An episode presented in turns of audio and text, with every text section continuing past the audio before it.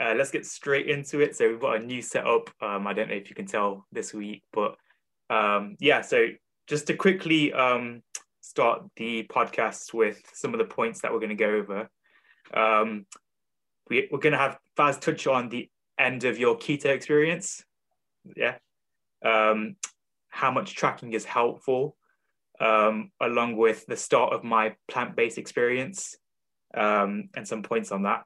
So, um, yeah, Faz, how's your week been, or the last two weeks that we've not seen each other?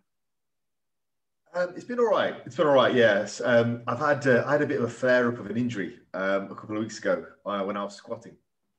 And it's a it's an injury which has flared up every now and again for the past year. And I don't know how it originally came about. It's on my left quad. And um, I think it's just uh, lockdown stuff, like going from being very inactive, because I work mostly from home, doing less stuff. I think it's something that's probably going to afflict a lot of people.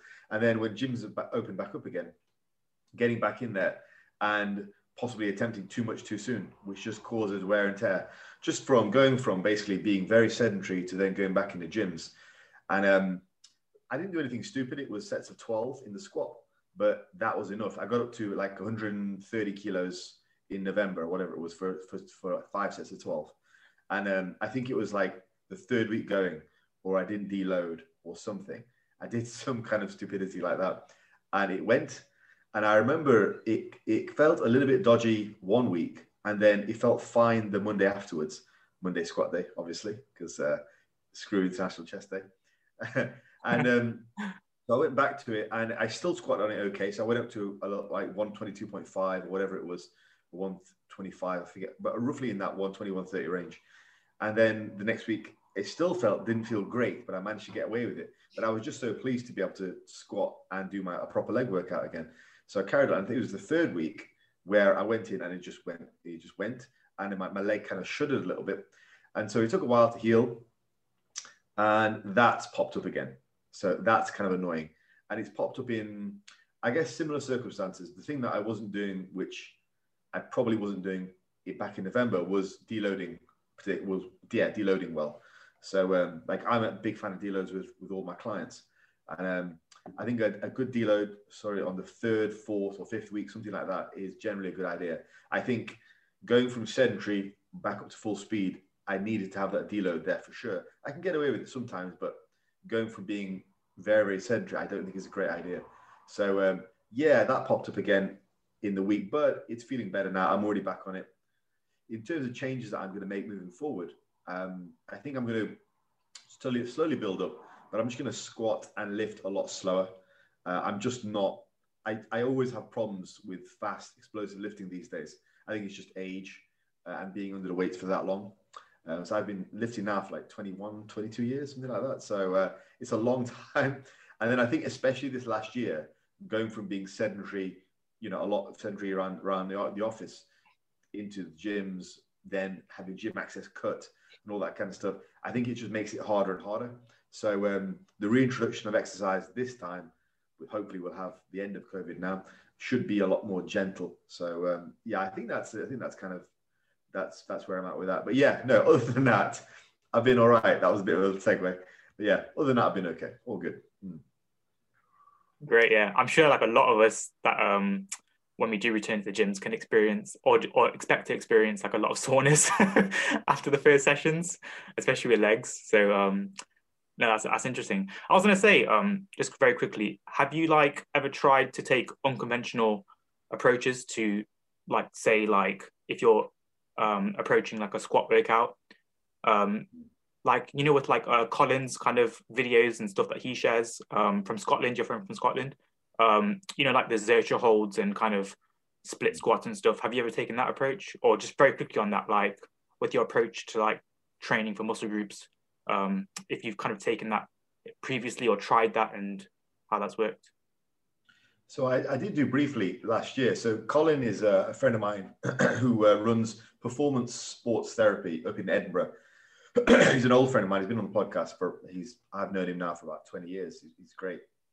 And um, yeah, for a while I did do a lot of um, off stance squats, which are really good for the quads.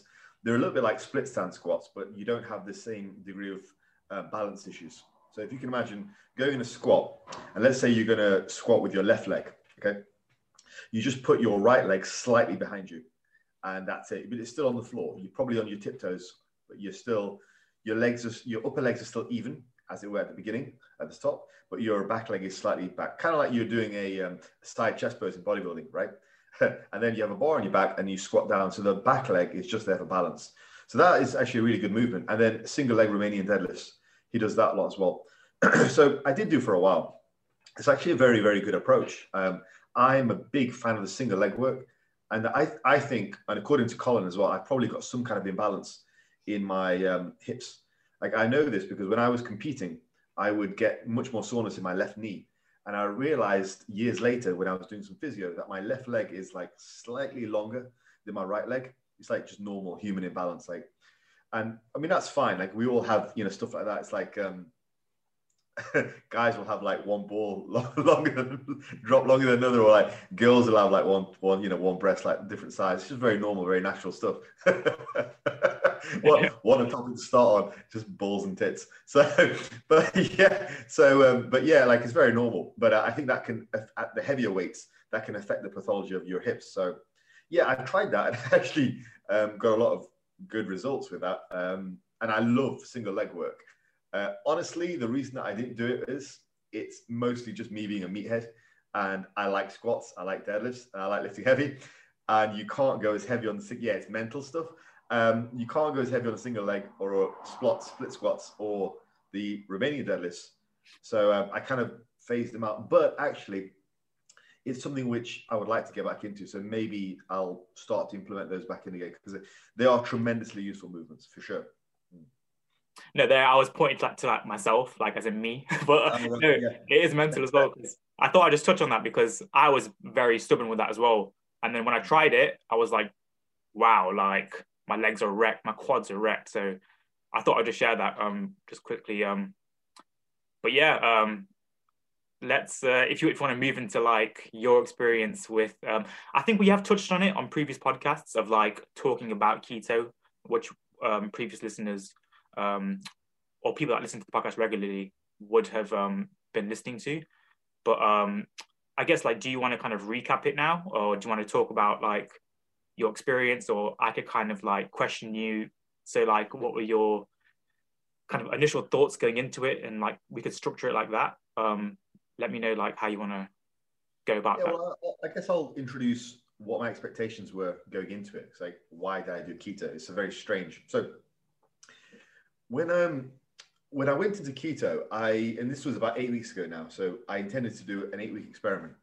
And uh, my initial thoughts were, I just wanted to I just wanted to get some experience in doing it, because I had a mental aversion to hearing about keto. Like I, someone said keto to me, I would just think, uh, it would just, it was just, it was the same aversion that I have to other like fads and all that kind of stuff. And um, whether we want to call keto a fad or not, I don't know. But I think there are people out there who would think, yeah, it's a fad. People out there who go, no, it's a way of life or whatever. There wasn't, there was very little in between. And so I wanted to explore that because I had a very strong aversion to it. So I want to explore why I have a strong aversion to it, sort of for my own benefit, like for my own education. I thought I'll try this experiment for eight weeks.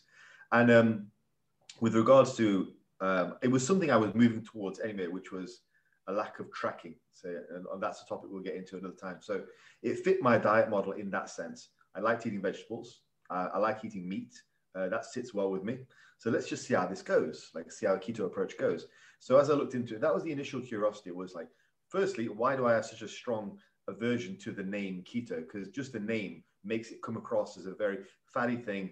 And uh, part of that comes from me having a lot of my sort of movement in evidence-based circles. And there's a strong anti-keto bias in evidence-based circles. It's very strong. I think there's a strong anti-fad bias, whatever the evidence-based circle considers to be a fad, there's a strong bias against that in their circle. So, I mean, you'll see that with vegan stuff. You'll see that with keto stuff as well. So, um, yeah, I mean, that was my first thing to basically, it seemed relatively sensible on the, on the face of it. So, but I wanted to see, get to the nitty gritty of, let's just see uh, what, what is it all about? Uh, I mean, I guess you can relate to that with the plant-based stuff, right? No, definitely. This is something that I, I kind of touched on with like our notes for this podcast. Um, but because not not to go into this because I want to kind of hear more from you on, on keto, but when I first started discovering and learning about plant-based and when I went vegan for that kind of year, I felt like I was going crazy because I was like, because because people were looking at me like, why are you doing vegan? Like, and they were, they were, they were treating me very differently in terms of like, can you eat this? Can you eat that? Oh, how are you feeling on this? How you, and I was like, I, I felt like I was going crazy because I was like, I'm looking into this and researching into this and listening to, you know, the benefits of this. Um, and we'll get into this, but like the evidence, if if, if, if we want to touch on that, um, or what, what what is out there. But yeah, like that that kind of stigma around trying something or trying something different.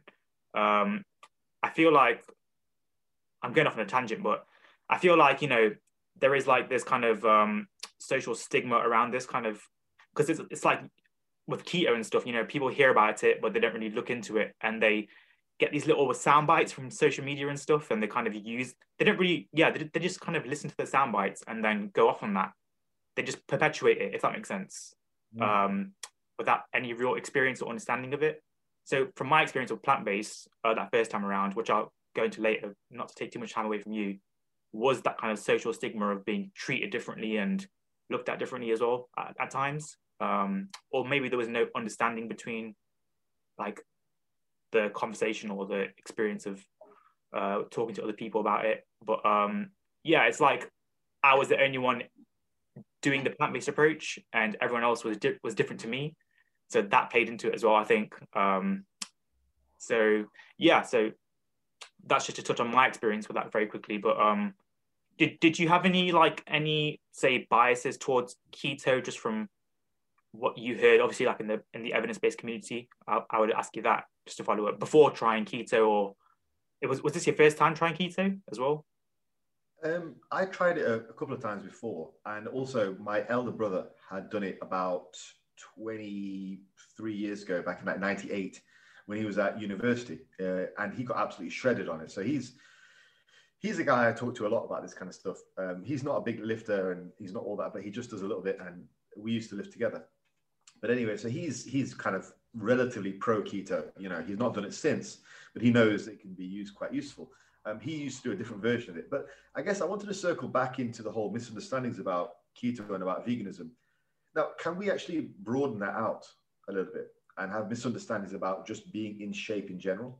I know this might sound like a little bit um, out there, but I mean, I remember when I got really contest shredded, I had very mixed feedback from people. It wasn't all positive. It very much, like keto or like veganism, it very much alienated people. It polarized people.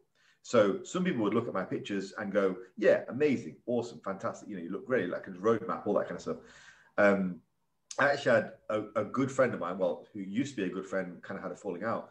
Um, and she made a really nasty comment on one of my pictures. And um, it was, you can tell why we had a falling out. Uh, it was a really, really bitchy comment. And it was based on like a physique shot that I put up.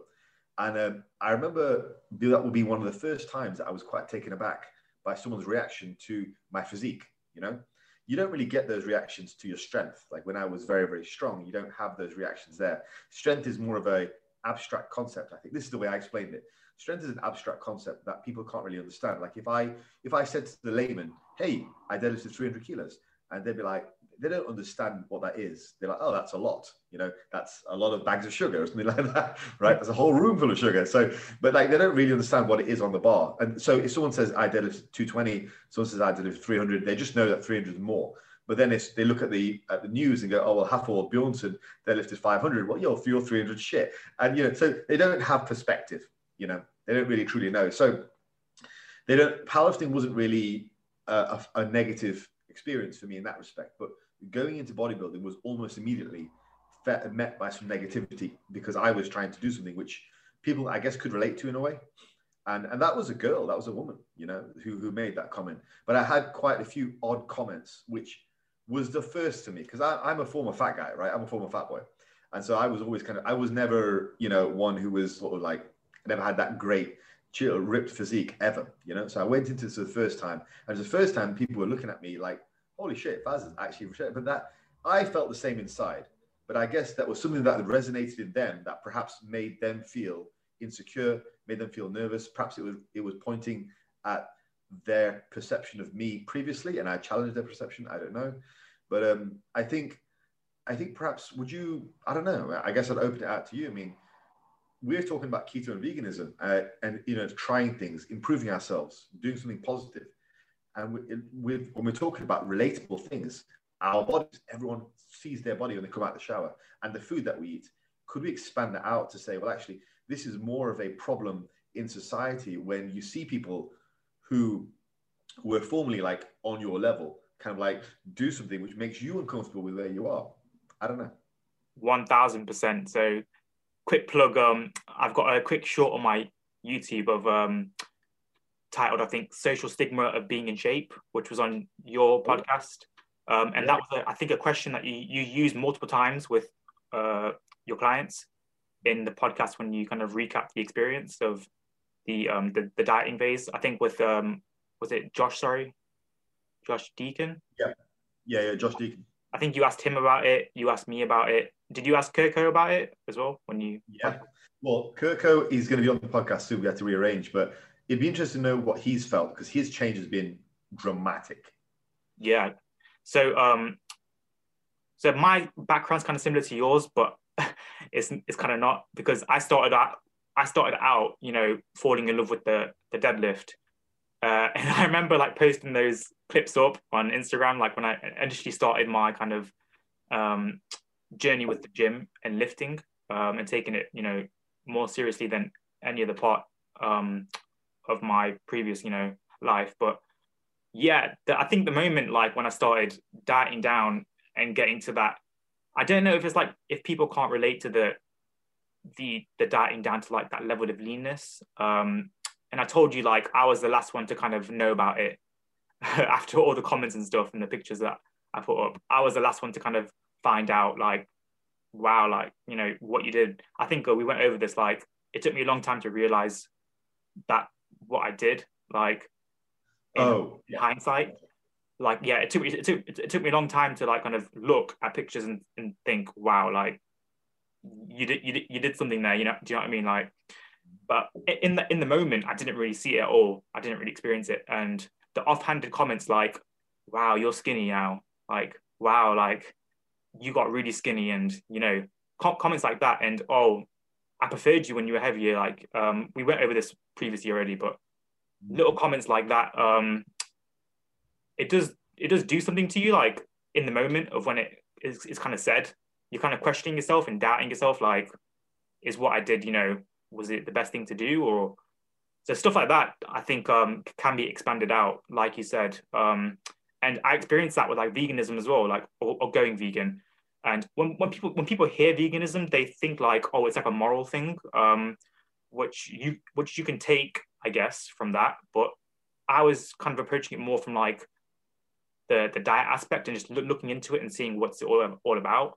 Um, so I don't know if like the sti- the stigma there was, you know, like a moral one, um, which I can see why, because, you know, you have those people within the vegan community that have a certain approach of, you know, getting the message across, which is quite aggressive. And when people see that, uh, along with like the keto crowd as well, you, you could say, um, there's, there's that end of the, there's that end of the crowd. Um, so with that, I can understand where they're coming from. But yeah, I felt like I was going crazy when I was trying the vegan approach, and I felt like I was being, um, not singled out probably, but it kept it kept getting brought up in conversations when I wasn't even when I wasn't even talking about it. And it was like, um, so can you eat this? Can you eat that? And I'm like, we're not even talking about like that. So like, I'm not even bringing it up. like you like you know that I'm trying it out, and you're it's like it's like they're more interested in it than you are. And yeah, that's the best way I can, I can explain it. Like I thought I was going mad. Like. I was just like, what's the obsession with it? Like, I didn't get it. I think um, it, it sort of goes into an even broader topic about like social relationships and the way people see you. I think when we have friends, we have friends who we see on as, as on par with us. And we have friends who we see above us, below us, all that kind of stuff. And um, I think sometimes if we're seeing somebody who previously we thought was like on our level or below us some, in some sort of weird social construct, and I'm aware I'm speaking in very general terms here, but like and they do something which basically accelerates their physique way above, that tends to then call your relationship with that person into question. And you will do it completely, and I did it as well, completely without knowing how that would affect my relationships. And for the people that mattered, it didn't affect my relationship at all. But for those who were on the periphery and who possibly were had a had a relationship with me, which they felt they were getting some sort of, I don't know, ego trip, it made them feel uncomfortable. Um, so yeah, I mean, there, there were lots of weird comments. That was just one that I picked out from uh, of, of, of that former friend. But it, it kind of made me see her in a very different light. It was like, well, what, what is it she gets from our friendship? You know, does she feel like um, she's on this sort of level and I'm not here? And that's how she likes it. And then when I sort of flipped that around, it was like, that made her feel like, oh, that almost made her feel insecure. And I know that she's a very insecure person anyway, so that would fit into that mold. So it's one of those things where people talk about having like haters and stuff like that. And I never really believed in that whole thing because I don't like it, because everyone's got hatred in twenty twenty-one, but um, but uh, I think it's definitely something. I, we, if we're looking at social constructs of society, I think when someone flips a relationship on its head, that can cause a very weird sort of guttural reaction to some people who aren't able to really um, intellectualize what they're feeling because they don't have the emotional capacity to do that, um, and then they just blurt something out, which is actually, well, it can be quite upsetting, like like you felt like you experienced. So did I. Yeah, like I, I like to approach just, you know, everyday life with like, I don't think, I don't feel like people are out there trying to go out there and spread hate and they're trying to do bad things. But you yes. find certain situations where like you come across it and you're like, you're thinking to yourself, like, you know, why is this happening? Like you're trying to rationalize it in your head. Like, why am I experiencing this? Or why, when I'm in these situations, does, does this keep happening? And you, you try and rationalize it, but do you think it's hard to rationalize at times? Like you You, you could probably go through it in your head a million times, and then that does more harm than good. It's just that's just leaving it like where it is. I think there's normally a reason behind it. Um, so like, just to, as a bit of a side note, when I was a, a school teacher, um, and it, I, I always believed that a kid coming into my classroom would want to learn. That was the basis of how I taught. Like they all want to learn, they all want it because they, they've turned up, you know. Regardless, if they've turned up complaining, they've turned up, right? They've turned up late, they've turned up. So if they are doing something odd and, you know, they are misbehaving or whatever, right? Or they're not getting on with the work.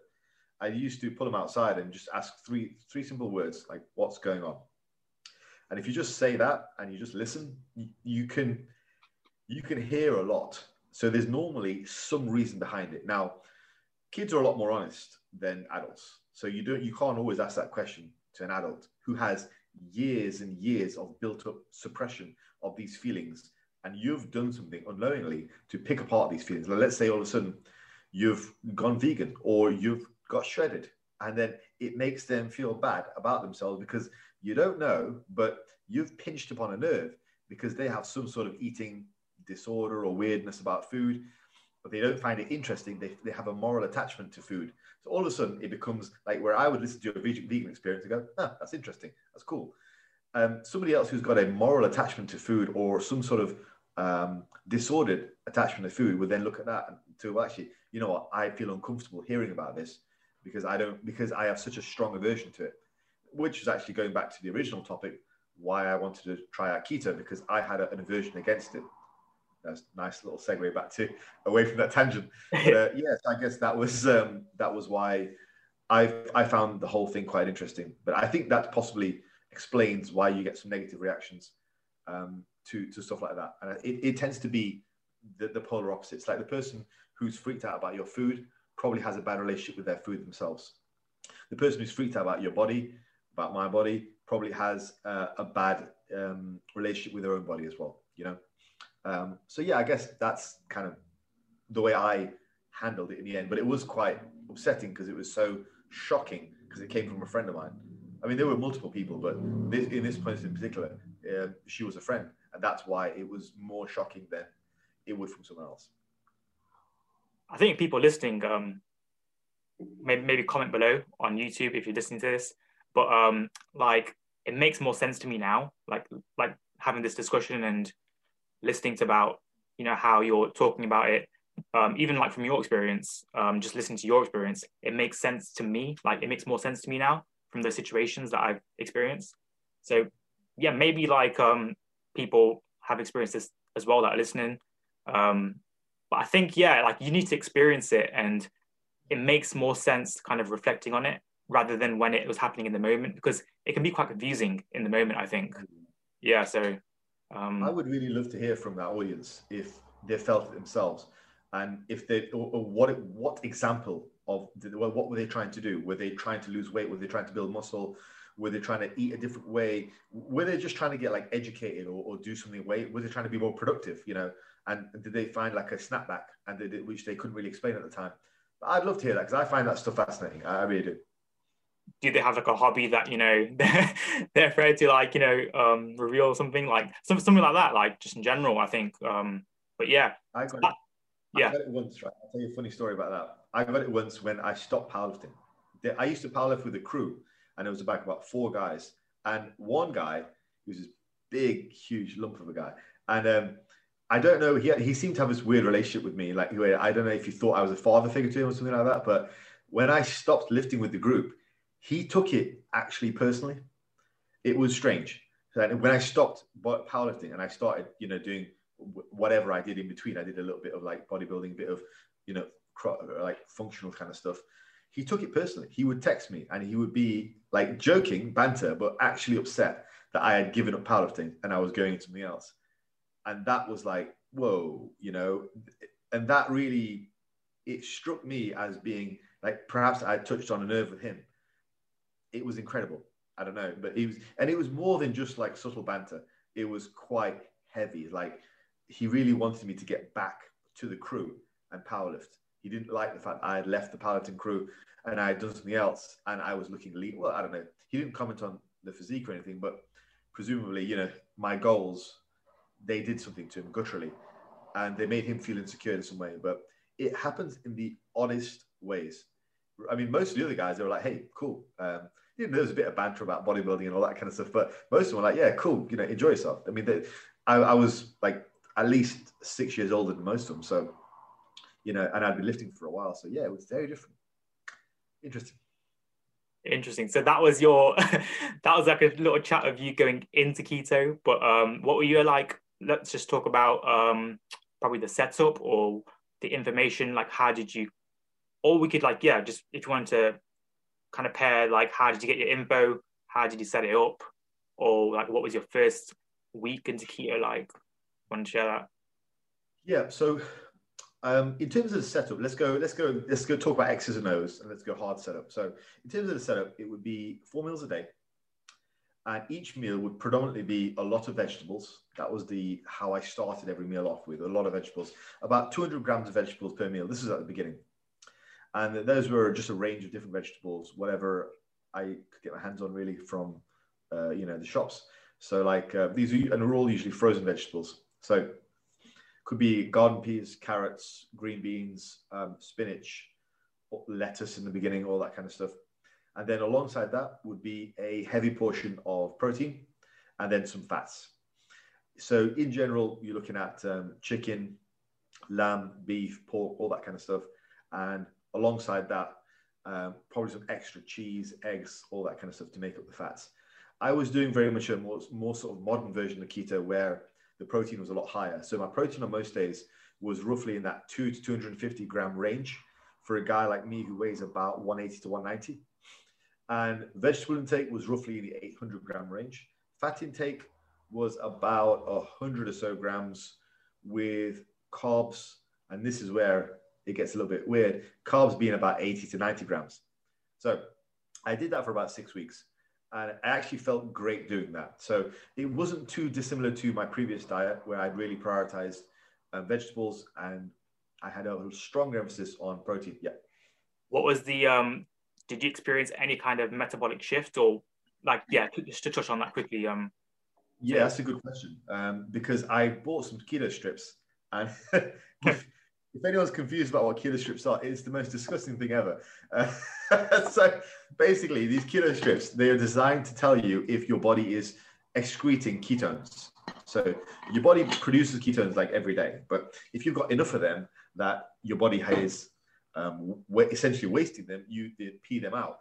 So basically what you have to do is, you're gonna grab this, every time you ever pee, you've got to grab this box, take off the lid, take a little thing out, a little like uh, straw, and you've got to pee on it. So you've got to let it under your pee stream for like five or ten seconds. It's the, it's the most, it's the weirdest thing. Um, so yeah, so that then give, this lets you know whether you're in ketosis or not. Now, for the first however many weeks, I wasn't in a great deal of ketosis at all. Like it was very, very light. And I would say not at all. Now, I then went to look online to see if this is normal. And I was told online that, yeah, this is normal. In fact, you and I had the conversation. And the idea is that you you don't, if you're very well, very well fat adapted, you don't actually see the ketones in your bloodstream because you just use them up. And that kind of made sense to me because prior to that point, I had done a lot of fasting.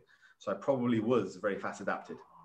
And to, as a brief segue to, for the audience, talking about what fat adapted means.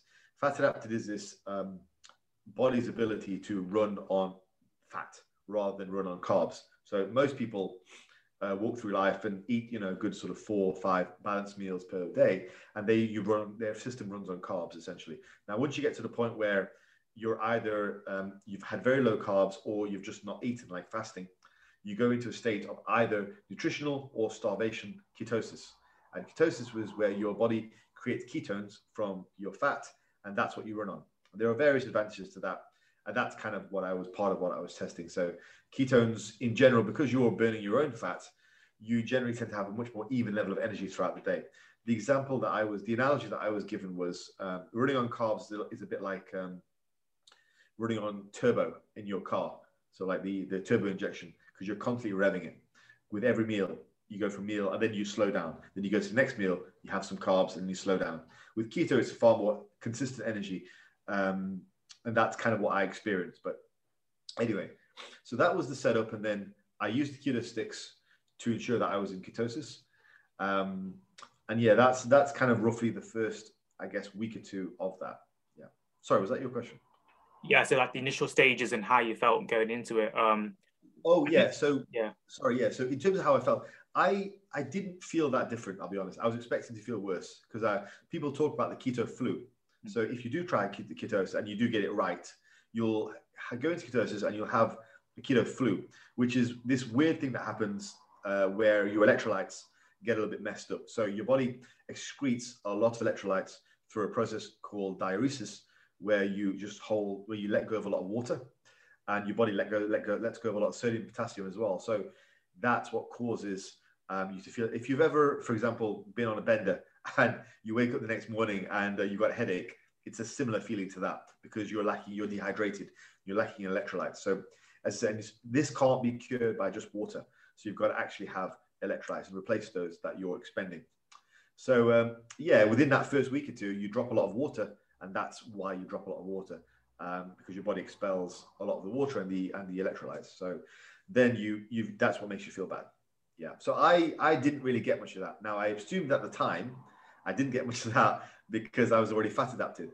Um, that was my assumption because I'd done a lot of fasting previously. So I'd been in ketosis, you know. I'd fasted for like five days at the beginning of December. So I knew what ketosis was. Um, so that was what I assumed. I assumed that this wasn't something that applied to me because I um, was used to it. And people say once you've been in ketosis for a while, you don't get the keto flu. So that was my assumption at the time. So going into it, it actually didn't feel very different at all. I thought, well, this is rather easy. I, I, I did feel, though, a far more um, balanced sense of energy. So within the first week or two, my energy levels were far more balanced. Like, my mood was a lot better. I didn't used to get where I, I'm not a very morning person, but I went from uh, that to being much more active and more sociable in the morning.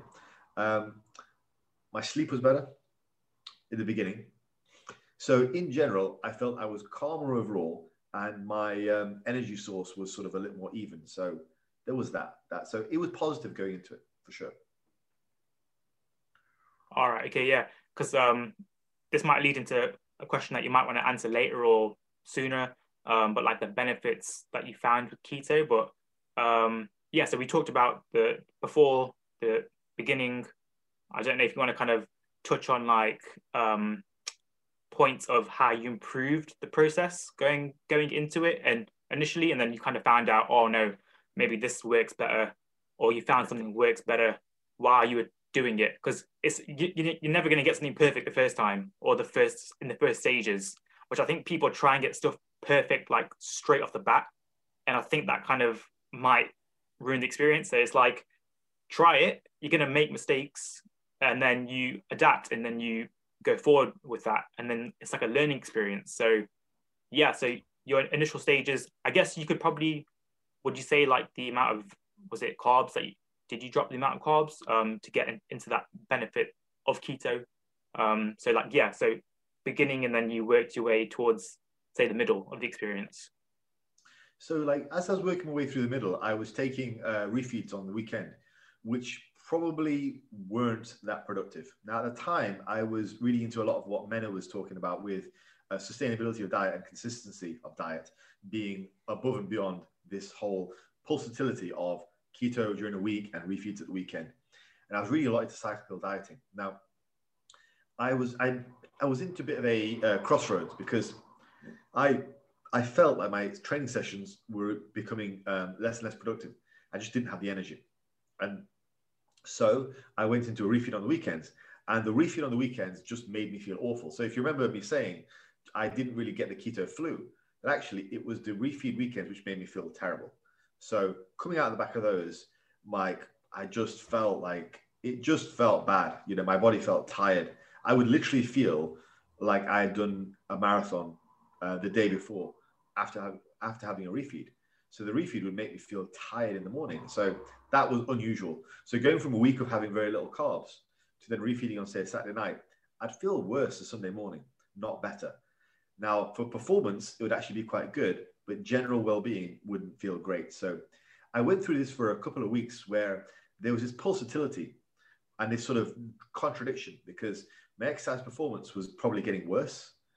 But on the other side of things, I once I refed, I felt worse. So I didn't really know what to do. Now, people were suggesting like a targeted ketogenic diet, so you could have some carbs prior. I never really felt comfortable with doing that. I don't know why. I had a bit of an aversion to that. I, I just didn't really like the idea of having the carbs prior to the workout. Um, I don't know. Maybe that was something that I should have tried. But um, so it ended up being a very pulsatile sort of few weeks as I went into the middle of the experiment, where I was refeeding, feeling worse. And eventually, basically every week, the refeeds got shorter and shorter, until the last week I had like a meal. And then the week after, I just skipped it altogether. And that was when I felt good. But again, exercise performance was sort of going down. So I was like, this is not great. So that was kind of how I sort of went into it. Um, in general, up until the midpoint, um, I liked the mental effects. I like how I felt in my body. But I felt gym performance was going down. So it was good for health and well-being, but gym performance was going down. And then about that time, before the uh, end, I'll just say I uh, had some blood work. I get regular blood work. And um, interestingly enough, that blood work was my best ever. So my, my uh, it was mostly my cholesterol, which was fantastic. Like, it's always good. I never have a problem with it, but it was literally better than it's ever been. So my H D L was higher than it's ever been. My L D L was lower than it's ever been, and everything else was in range. So I was like, wow, this is something, you know, this is pretty cool. Now, we don't really know what the cause of that was. Was it just the fact that I was eating more vegetables? I don't know, blah, blah, blah. Who knows what it was? Was it just the fact that I was eating quote unquote cleaner during the course of the week? But certainly the higher fat intake wasn't detrimental to the cholesterol. So that was quite interesting to note. And I think for people who were worried about, and I was eating at the time probably three, four, five, six eggs a day. So eggs didn't seem to affect cholesterol negatively. If anything, they had a positive benefit. So for people my age, that's um, quite good to know, because you don't want to be on a diet which is going to skew your blood work. So while my fat intake wasn't super high, like it was only about one hundred, one hundred fifty grams, um, it certainly was higher than it would be at like fifty to one hundred grams. So um, yeah, I think that was, that, so that was quite um, positive for me to see. It's like, okay, I mean, you know, this is something that's, um, I check regularly, and actually I've seen some improvement. So that was cool. Now, as I went into the final couple of weeks, that was when I implemented um, more of a strict keto approach, and I really down-regulated the amount of carbs. So I went to like twenty-five grams. And um, yeah, that was all right. It, um, it again felt very restrictive. I was definitely in ketosis, so that was good. I still felt all the mental clarity, all the health benefits. I didn't feel that different to where I felt on higher carbs. So ultimately, the difference between the low carb for me and the ketogenic diet wasn't a massive difference um, in terms of how I felt or how I performed. So I very quickly skipped that and ended the experiment. Yeah. All right, I've got a lot. So um, I might timestamp this as biofeedback or understanding your biofeedback, because this will touch in nicely with the how much should you track um, segment. Yeah. Um, so I kind of, I, th this is what I've um, experienced, Baz.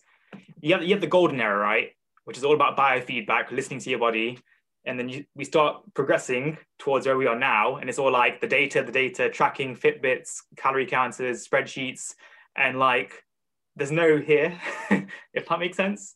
So like what you were describing there about how the refeeds made you feel, um, it's like I can see people kind of ignoring that and then just sticking to the plan.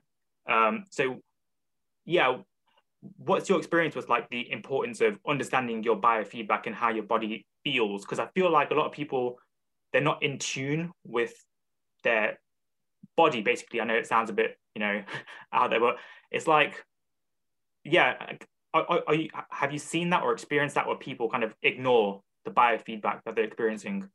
Um, so here's a tip for, for people at home who are, who are listening.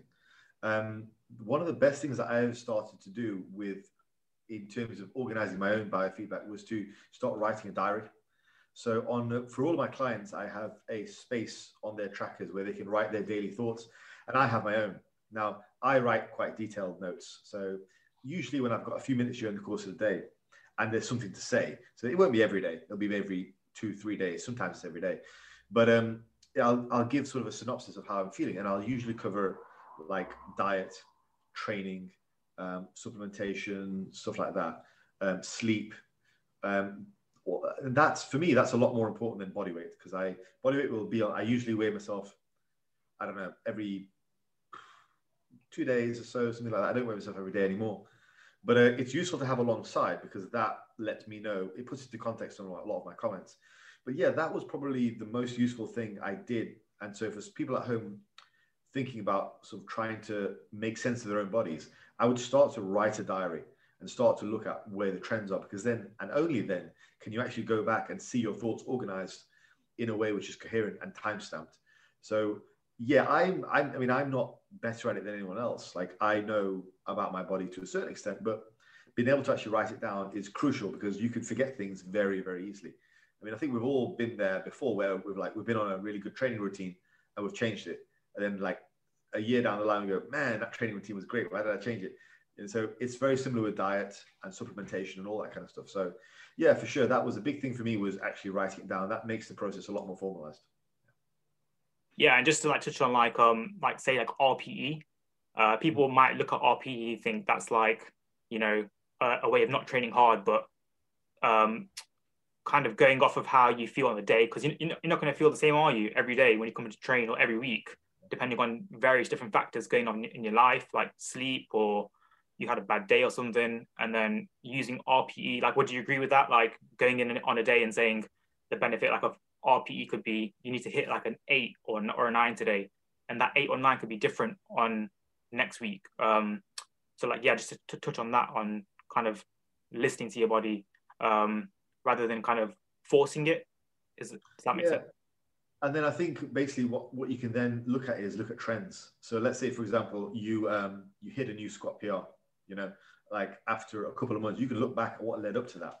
You know, was it a series of ever increasing um, R P Es? Um, was it a variety of different R P Es? Was that correlated to your sleep somehow? Was it correlated to your body weight? Was it correlated to a lot of things? And you can start to piece together.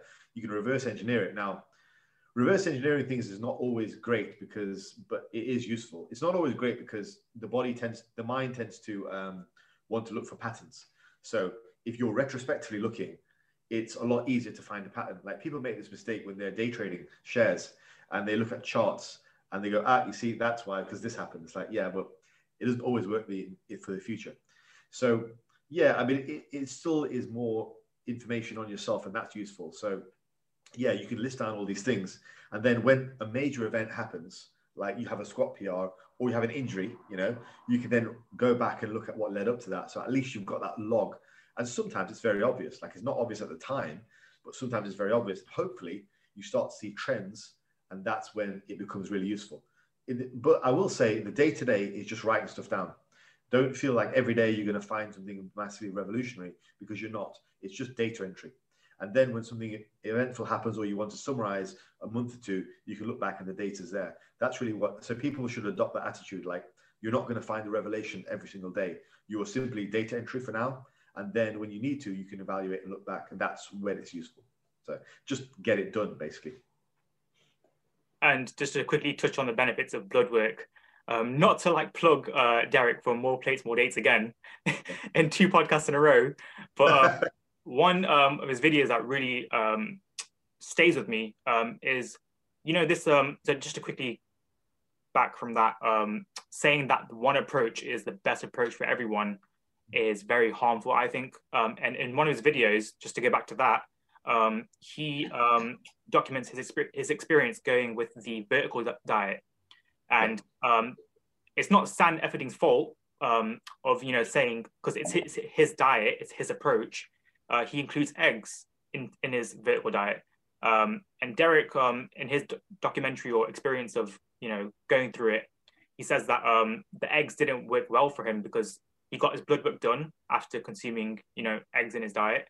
Um, he found in, in his blood work, I think it was, I'm not too sure, um, double check me on this. I think it was cholesterol that was raised. I think, I'm not too sure. Um, so, something in his, in his blood work went up, and then he removed the eggs, and then that, whatever it was, came back, came back down. So the benefits, the benefits of blood work, I think it's like not being ignorant to what's going on, I guess. Um, which is something that I need to do. And yeah, I really need to like get my blood work done. Um, but yeah, like to, to, to touch on that, like you're, you're saying that you did, you did this approach. Um, and cause I, I've come across this with like vegans who say like, oh, meat does this, meat does that. Um, based on like, you know, these claims of, it was like uh, eggs are more dangerous than uh, cigarettes or tobacco or something. That's something that's I've heard be used. Um, eggs have been thrown under the bus for many decades by various people, so yeah. And it's like yeah. the industries, um, the industries ignoring this, or the industries, the industries funding these evidence papers or whatever. You've got that as well. That's out there um, about eggs, um, or the, the yeah, they use the argument of they're being paid to make or fund these studies to show that eggs are not as harmful as they are. It's, it's all of that, isn't it? Um, yeah. But yeah, so just on the benefits of bl- blood work.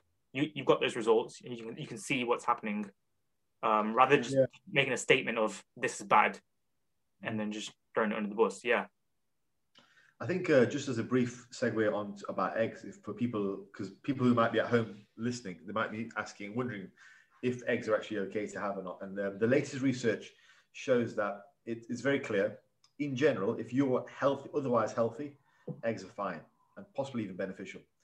If you're using eggs or you're eating eggs as part of a diet, which is already skewed with a lot of fried food, so it's a lot of fried eggs with whatever else, and you're generally unhealthy, then they're going to have a net, net negative effect.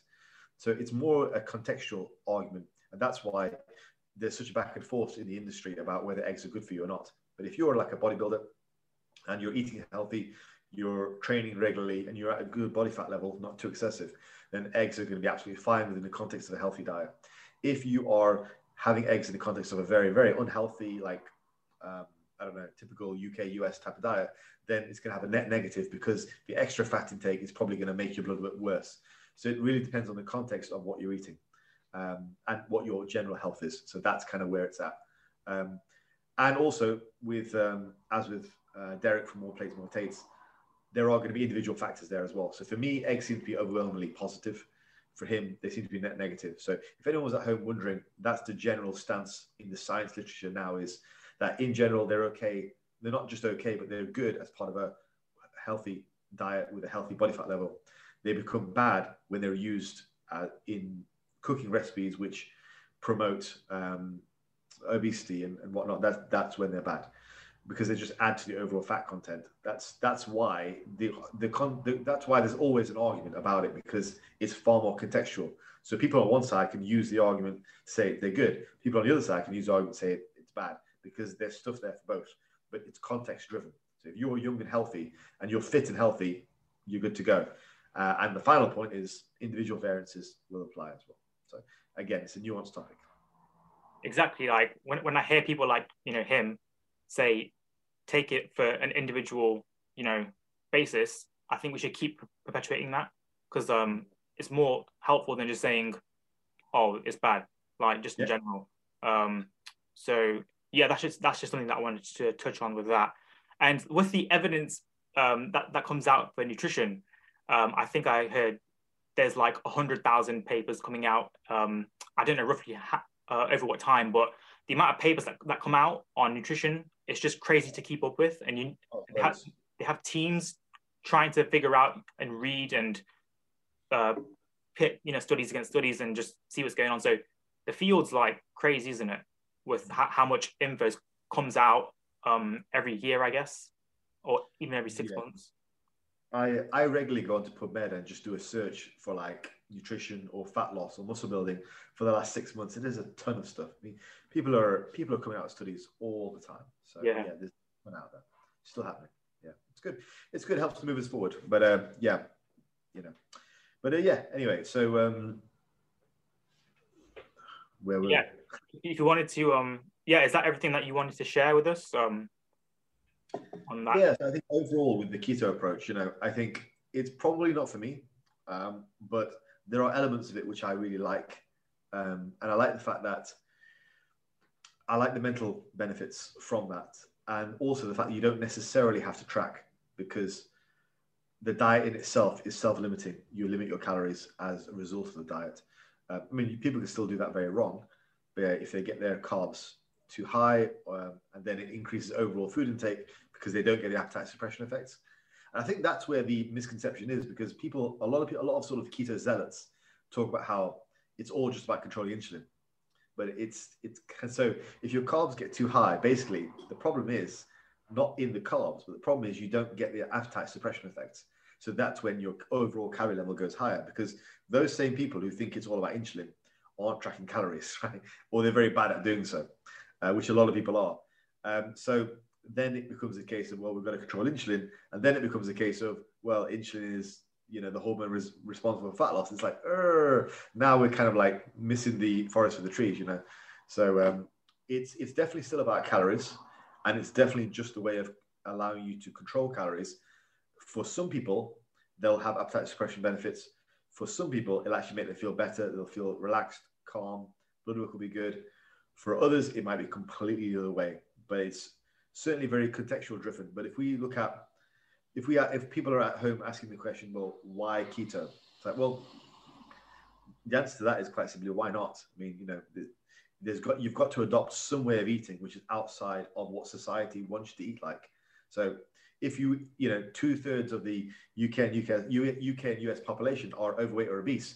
If we were just to leave it to the environment, then we would become obese, most of us, by definition, by by by standard protocol, we would become obese. So you've got to be, you've got to take control of your eating somehow.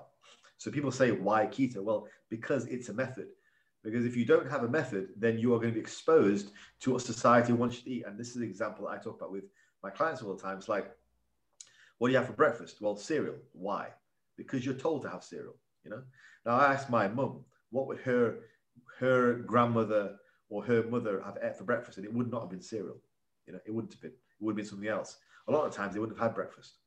And then you think, I remember one of the first presents I got from my mum when I was a kid. I was like, I don't know, twelve years old. I got her a box of milk tray. Now you might be too young to remember this, but do you know why I got her a milk tray? Can you guess? Um, it's because, it's because the adverts at the time had the advert said, all because the the lady likes milk tray. And that was the advert. So as a twelve-year-old kid, I was watching these adverts on T V, and it was like, what do you get for a woman? What do you get for a lady? Well, you get her a box of milk tray, because that's what the advert tells you to get. So that's why I got I got my mum a box of milk tray. Because I was clueless, right? I was twelve years old, but I wanted to get my mum something for Mother's Day.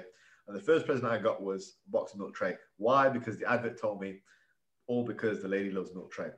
And at break time, how many people pack a Kit Kat bar for themselves for lunch at break, for, for, for, you know, for a break? Because the adverts tell you, have a break, have a Kit Kat. So we're told, constantly bombarded all the time with how to eat. So if we were just to leave it to the environment to say, okay, this is how we're going to eat, or you, you're driving around, you've got McDonald's breakfast in the morning. McDonald's breakfast is like pancakes, whatever, all that kind of stuff, a very, very heavy breakfast. And they're very strict about the meal time. You can only have it till a certain t- eleven o'clock or whatever it is. So you're constantly told how to eat. And that way of eating is probably going to land you, probably st- statistically going to land you into being overweight or obese. So people ask, why keto? Well, my answer is, well, you've got to apply some kind of system, because if you don't, then you are left to the environment that you live in. And generally, you're probably going to end up overweight or obese. Um, and one last example before we move on. I lived in South Korea for about a year and a half, year. I did some traveling after that, and I came back seventy-six kilos, which is very, very light for me. And I wasn't trying to diet. I wasn't trying at all. I just came back light simply because of that's what the society over there is. It, that's how it controls you, your eating. Whereas here in the U K, U S, we end up obese, whereas over there, you end up skinny. So environmental factors play a massive role. So again, why keto? Well, you've got to apply a system. And if you don't, it's got to be, then you're going to be left to the elements, and you're probably going to end up unhealthy and overweight and contributing to um, bad health outcomes in this country. So that that would be my answer, you know, to, to why keto. Man, I could touch on this. I could talk so much about that. This podcast going forever. Um, but, yeah. yeah, please do, like, actually. I know you lived in the U K and U S, so please tell me your experience or what you were about to say. So everyone, yeah. So there's different methods, right? Um, low fat, um, low carb, right? And there's, instead of arguing about which one's better, they both work. they both work. It's shown in the evidence as well. I think there's no like there's no real difference, and there's there's no significant difference. Both work. Just find which one works for you. Um, people are going to have their own biases towards which one works because it works for them. Um, I don't think people are going out there, you know, spreading misinformation about this is. I think the reason why people say that is because it, it's worked so well for them, so they want to kind of spread the message, and they might come across as overzealous because of that. Um, but yeah, both both work. Um, stop arguing about which one's better. Um, just you know, see which one which one works for you. Um, I think that you would enjoy. Uh, have you heard of Michael Greger? I've not actually. How Not to Diet? Okay. I think you would enjoy his work um, based on what you just said. Um, to touch on the kind of supermarket, the marketing and advertisement um, aspect of what you just touched on. Um, when you get to the checkouts at supermarkets, why are chocolates and fizzy drinks placed there um, just, just before you check out, and not like vegetables and fruits? um, the way it's designed, you know. Um, supermarkets would go, there would be no fitness industry, weight loss industry, if there wasn't this type of eating. Um, so think think about that. Um, if people made the choices of, let's just call it whole whole food, um, there wouldn't be a weight loss industry. There wouldn't be, we wouldn't be in business. if if if you, if you think think about it that way, um, it kind of opens your mind up to how to eat, like like you just mentioned, the methods.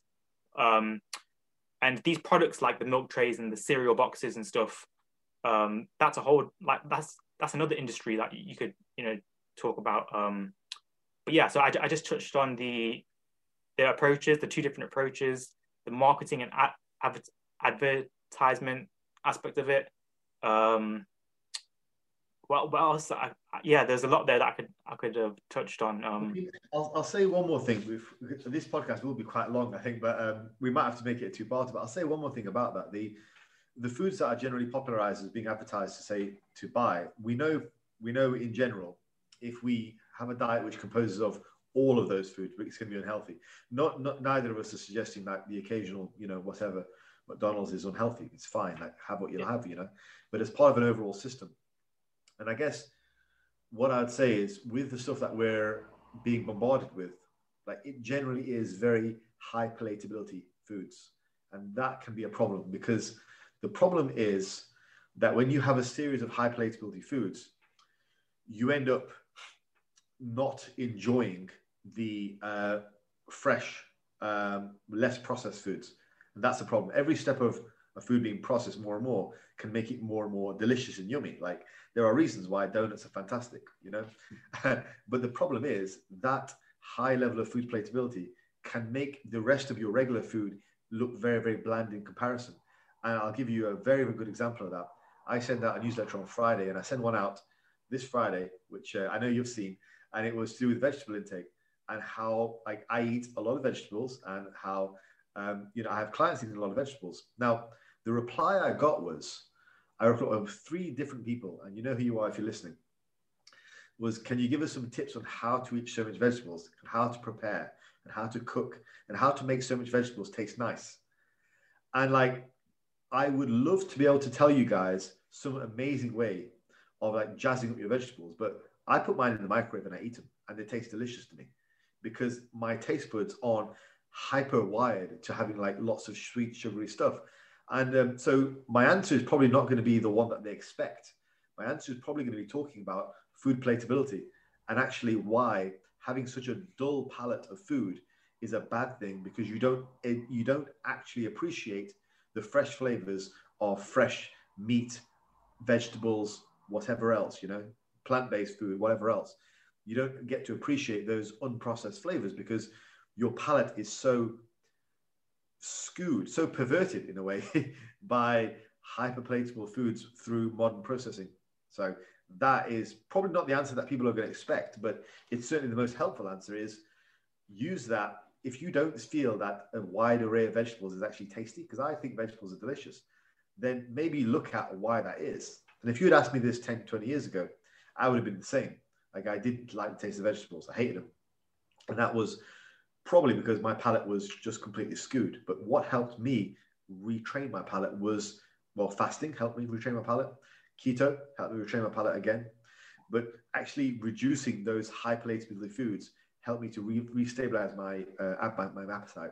And to give people an analogy, um, it's kind of like sex. Like, and I said this on Menno, the podcast with Menno as well. Like, if the only way you can get off when you're with your woman is like get out the nipple clamps and the um, the bats and the uh, the sex chair and everything else, that's the only way you can actually get off, then regular plain vanilla sex is not going to do it for you at all. Regular plain vanilla sex in this example is, is your vegetables, right? That's microwaving your vegetables. Um, like sex chair, nipple clamp, all that kind of stuff. I don't even know what else, right? That is the equivalent of all the advertising and all the processed products that you get shoved through your uh, your television in advertising. Now, it's fine to have it every once in a while, right? Go for it. Go nuts, right? But if you're doing that literally every other day or every day when you're having sex, like, that is a bad time if you've got to go that far, you know? So, and I think while maybe not that extreme example, I think everyone can relate to that. Like, people have it with um, porn addiction as well, you know? And they say that can dull your um, satisfaction with your woman or your man, whatever. And so, you know, this whole, uh, people are very big on it in Reddit. It's like, get off porn, get off fat, no fat, all that kind of stuff, because it makes the real experience a lot better. And it's the same with food. You can dull your senses, you can dull your appetite massively. The solution is not then to jazz up the vegetables even more.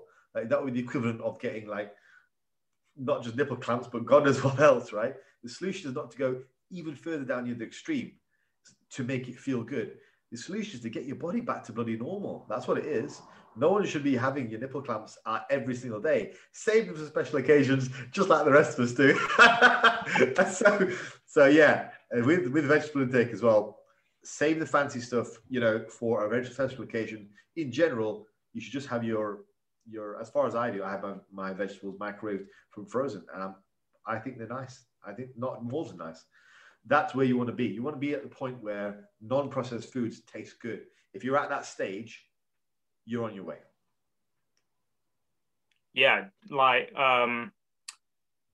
I think I think the uh, I think like the just to think of this as like the way I like to coach. Obviously, like the people I think the people that we coach are very different um, in terms of you have like a a variety of, of people that you work with. So like from the bodybuilding side, uh, powerlifting as well. Is it at the moment? Strongman. No, I do have a guy who wants to be strong with squat, bench, deadlift, but I wouldn't say he's a powerlifter.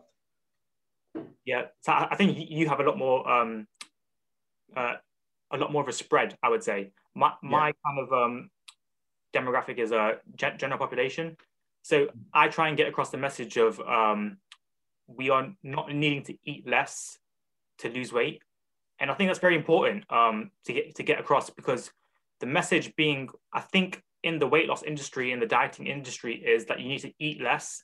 And that's not the case. It's like the the way you set it up is very important. And the, the mindset you take into it is very important. And the reason why we we uh, um, we talk about vegetable intake and fruit intake is because you can get away with a lot more food weight and food abundance and food volume by taking that approach. And to, to, just to touch on the um the processed foods, right? They're they're packed with new with um they're packed with energy and calories for the, the for the very small amount you get, for the amount of volume you get, which makes it easier to eat. Um, try and sit through, you know, a bowl of vegetables and fruit and see how you get on. Try and overeat that way. Um, I think that yeah, to to touch on that, I think um, is something that I would say. Um, it's the way that yeah, the way the industry kind of um, tells tells people or tells us to you need to reduce your portion sizes. That doesn't help at all. Like, um, that's not the way I approach it. That's not the way I try and coach it. Um, and yeah, from your experience overseas, I think you could see, yeah, you can see trends. Like when I go to America, it's pretty much the similar setup to here in the U K. But when you go overseas, it's not as crazy as it is here. Like when you go to the to the store, or um, I think there's there's choices with the produce and just, you know, allowing yourself to eat more for less, which is the way, the way I like to put it as well, um, is very, I think, healthy, and it kind of unlocks some people's mindsets to how to eat, I think, because they think that, because I, I had a recent comment which um, which kind of set off another trigger in my head. It was like, um, oh, like I'm stuffed, and I was like, yeah, exactly, like that's how you should feel when dieting, like yeah, yeah, yeah, yeah. yeah. Yeah. It's like, keep, do, you, do you ever get that when people say, "Oh, you know what? It's too much food. I couldn't possibly eat it." Like, that's the point. Yes, it's a diet. You want to feel like that. And I think people people think that they need to feel like they're starving, or they need to be eating like this much. I'm, I'm holding up like a little palm size, you know, um, shape there. But yeah, exactly. Like, it's it's not the way you should. Like, people should be looking at food. Um, that's That's why I try and push my message across the way I do. Um, I just I just find people don't really see it as sexy sometimes, so it doesn't work for them. But hey, like um, if you want to, you know, sorry, yeah, if if you want to go about doing it in your approach, uh, go ahead. Um, if I don't know if you'll be happy doing it that way, but you know, it's kind of like carry on doing what you're doing. Then I'm gonna carry on eating my fructose and you know, all of this, and um, yeah, so. Um, Give people like a visual example, um, and let's see if they see if they compare at home, right? So my last meal last night was uh, six hundred fifty grams of food, right? So like basically a pound of food, yeah. And that was uh, on my plate. I literally weighed it out, and it was six hundred fifty grams of food, and that was only about four hundred fifty calories. So I want people to, uh, I want people to at home to see weigh their food, right, and then get back to us.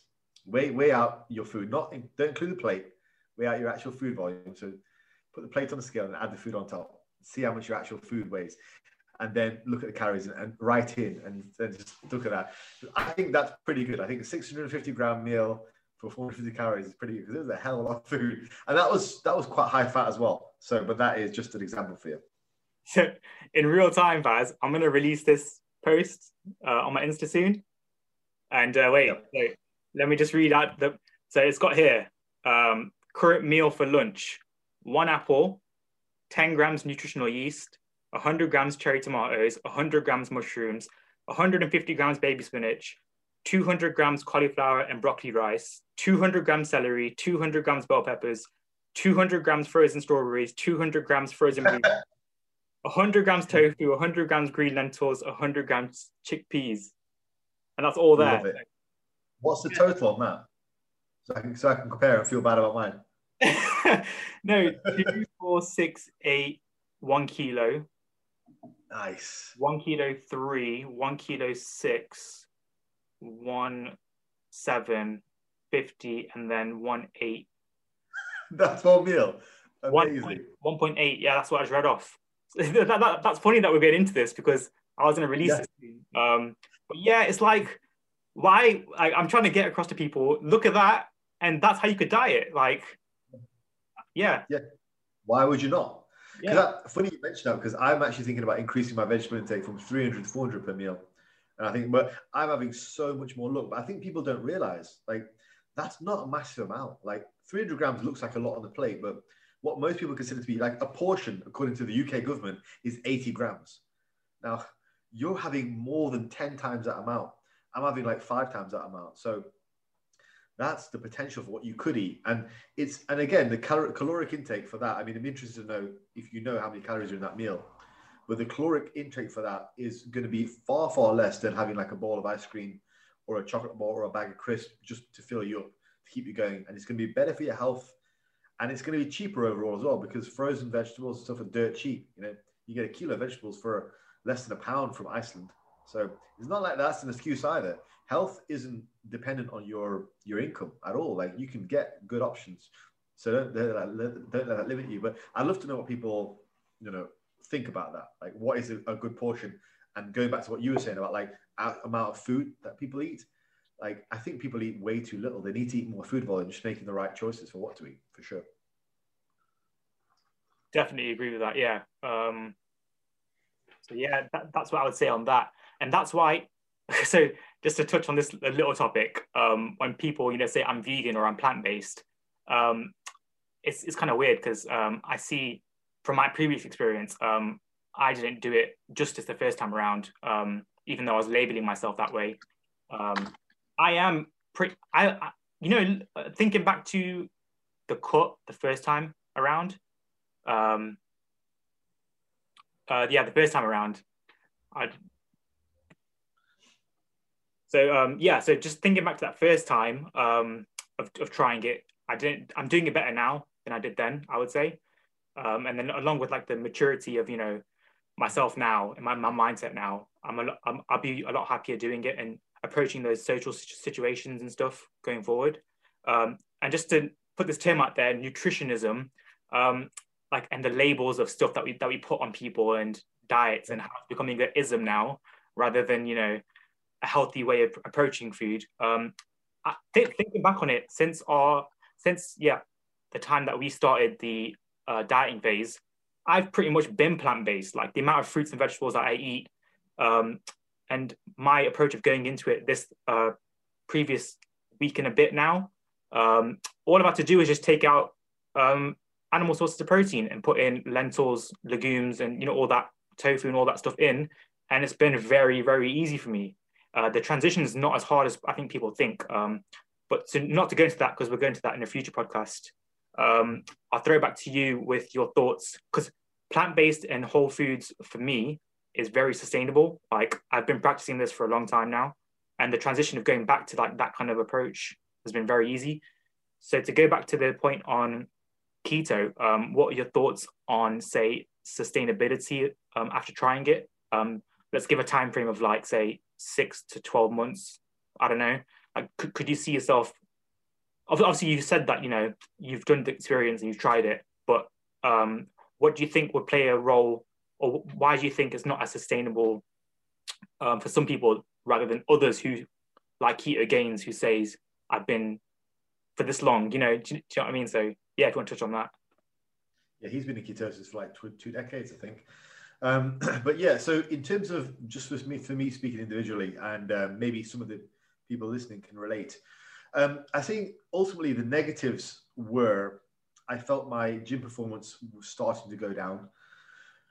Now, that is a debatable thing. I mean, had I stuck with it for longer, had I not done the refeeds, that may have been something where I would have seen an adaptation. But then it's a case of, well, you're living a relatively restrictive lifestyle, you know? So if you're not doing any refeeds, any cheat meals at all, that's a very restrictive lifestyle. Um, so, but if you if you enjoy the health benefits, and that, that means more to you than just getting a, a, a cheat meal in, or getting a meal with carbs in every now and then, then, um, yeah, then, you know, it, it works, because it's certainly very good. I mean, the basis of the keto diet is high protein, which is, we know is satiating, high vegetable, which we know is satiating, or moderate vegetable, and high fat, which in the context of what we're doing, gets us into ketosis, which is appetite suppressing. So in terms of the actual appetite suppression effects, yes, it's very good. But in terms of, could I do this for a lifetime? I'll say I probably couldn't. I don't think I'm motivated enough to do that because I wouldn't want to, I would, because whenever I did have the cheat meal or a refeed, I felt much, much worse coming off the back of keto. I didn't like that feeling. I would literally feel ill on a Sunday morning if I had a refeed on a Saturday night. I didn't like that. And I trained my heavy sessions on a Sunday morning. So that was quite counterproductive. Um, so yeah, I would say overall, it's a way of eating and it's a system. And like we've talked about, whether you're going plant-based or whether you're going keto, the system, you've got to have a system. For me personally, I didn't like the restriction. Now, in terms of positives, I will say this. My system works very well on meat. Like I could go carnivore if I wanted to. Like I, I work very, very well on meat, meat and fat. Great. Love digesting it. I never have any problems with it. My digestion by and large is actually very good. So I would say it's good. Um, also, I love eating vegetables. So again, there's that as well. So I could do the diet very well. My issue would be when there would be the introduction of other treats. Now, this is when I would use keto at the tail end of a contest prep diet or to begin, let's say, a sixteen-week contest prep, because then I'm not looking to have a great deal of cheats or refeeds anyway. I'm just looking to go straight through. So then I probably would say, okay, that's a situation where my food intake needs to reflect the um, deadline, let's say, that I've got. So that's when it might be a potential option that I would look at. And my caloric volume, my caloric needs would be so low because I was that lean that I might benefit from the additional benefits of appetite suppression of actually being ketosis. So, but I wouldn't say it's something like a day-to-day necessary for me because the current diet model I'm, I have right now is working is working fine, which is actually very similar to yours, um, which is pretty cool, just with meat. So yeah, I, I, yeah, that would be my general synopsis of kind of what I'm doing. Nice, yeah. So yeah, that, that, that was uh, interesting to hear back from yourself because I think sustainability is very important as well, obviously adherence. Um, and just finding out, you know, what is the best approach for you. Um, like we always say, I feel like, I feel like it's becoming like a repetitive thing, but um, like, like like I mentioned from my experience of, I've pretty much been plant-based, um, but I wouldn't be like classed as it in some some people's eyes because I, I was consuming animal products. But just take that out and I have no problems because if you take away the vegetables and fruits from me, it's like, no way, like, um, I'm not having that. So, um, yeah, um, that that was really interesting interesting to hear in terms of, um, like, sustainability um, and kind of how it works for some people, but for some people it doesn't. So, um, yeah, if you wanted to segue into the tracking aspect. Yeah. Yeah, so I'll just say before before I do, I think about, we, we talk a lot about finding your own approach, but it really is everything. Like, please don't succumb to um, diet fadology or zealotry. It, it's just, it's not for you. You've got to find your own way. And you'll notice with the conversation that um, even with me doing keto, um, Sunil's kind of moved away from that, gone to a plant-based approach. Like, you've got to find your own approach. You've got to. Um, and if you don't, then again, you'll be you'll succumb to the environment, and, and that's not a good one for trying to be lean. But uh, there's, I think, try and avoid, for, for people listening at home, what I'm trying to say is try and avoid having a moral or ethical standpoint on food. I don't think that's a very healthy approach. And I'm actually going to share, I was going to, yeah. Yeah. yeah. yeah. Sorry, what were you saying? No, the, the ism. Yeah, that's what I was saying. Like, yeah. The, yeah. yeah. one hundred percent ism. And it's actually part of a study I'm going to show, talk about next time we do the podcast, about meat and mental health. Um, and yeah, I think I think you'll like it, but basically it's looking at the avoidance of meat and how that lends into higher the cases of psychological problems. But it's more a case of like, what are we doing there? Like, I don't see you uh, in that in that category of people, because you're focused on what you like to eat, what you can eat. You're not taking a moral or ethical standpoint against it. And I think when you're taking a moral or ethical standpoint against something as basic as the food you eat, that's when um, certainly the statistics are clear that it's it, it can either cause or correlate with a high degree of mental problems, and that is not great. And people want to know the study that I'm referring to. I'm looking at meat and mental health. A systematic review of meat abstention and depression, anxiety, and related phenomena. and that uh, the, the, it was released in twenty twenty, April. So if people want to look that up, feel free. Um, but that we're going to talk more about that next time when Sunil's got his part about um, about the plant-based diet. But um, as I say, I don't think it applies to you at all, because you I don't think you're doing it for those reasons. So I think that I think that more applies to people who are have that diet zealotry, the isms that you mentioned, the labels. Uh, the labels. Yeah. So whereas if I'm doing keto and you're doing um, plant-based, people might see us as polar opposites, but actuality, what your plate looks like and what my plate looks like is very, very similar. So our plate, we could eat together side by side. It would be absolutely no problem at all. It would, it would be absolutely fine. I think that's when we're looking at what's common about the diet is a massive amount of vegetables, high food volume, high satiety. Those are common in both scenarios. And I think that's far more about dissecting the diet, and rather than being succumbing to labels, we'll say, well, okay, let's look beyond the label. What are the similarities here? And there are, there are lots of similarities. And you know what, Sunil, that is an analogy for life, and us and people of all different colours and races. copy, copy and paste to everything else, like. Look under the label. Yeah, so yeah, but to segue on to um, tracking, just a final bit. So um, I wanted to sort of have a, give you guys a bit of a confession. So I've not really tracked for the last probably year and a half. There you go. Right? Not a tracker. Now, for the most part, I still use that with clients, but it's an experimental model that I'm building on with myself. Um, so over the last sort of year and a half, I've firstly started off with just being sick of tracking. I mean, I've tracked in some format for twenty-one years now, so or maybe more, twenty-two, twenty-three years. So it initially started from born out of that. I was just burnt out. I didn't want to do that anymore. And so I've started to develop a framework for what are essentially diet rules or habits, or I call it a framework anyway, a framework of eating, of what can I use to uh, not track calories, as in, because calories, again, always matter, but not actually go into my fitness pal every day and every meal and track my calories. So how can I create a sustainable diet approach, which doesn't involve tracking calories on a day-to-day basis? Because I believe, ultimately, Um, long-term is probably not a strategy that many people will do.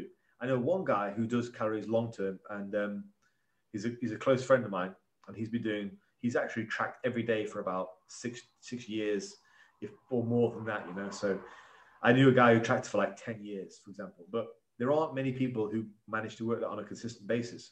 What I do believe could be more fruitful for people is having these habits, rules, a framework, but I've not decided what I'm going to call it yet.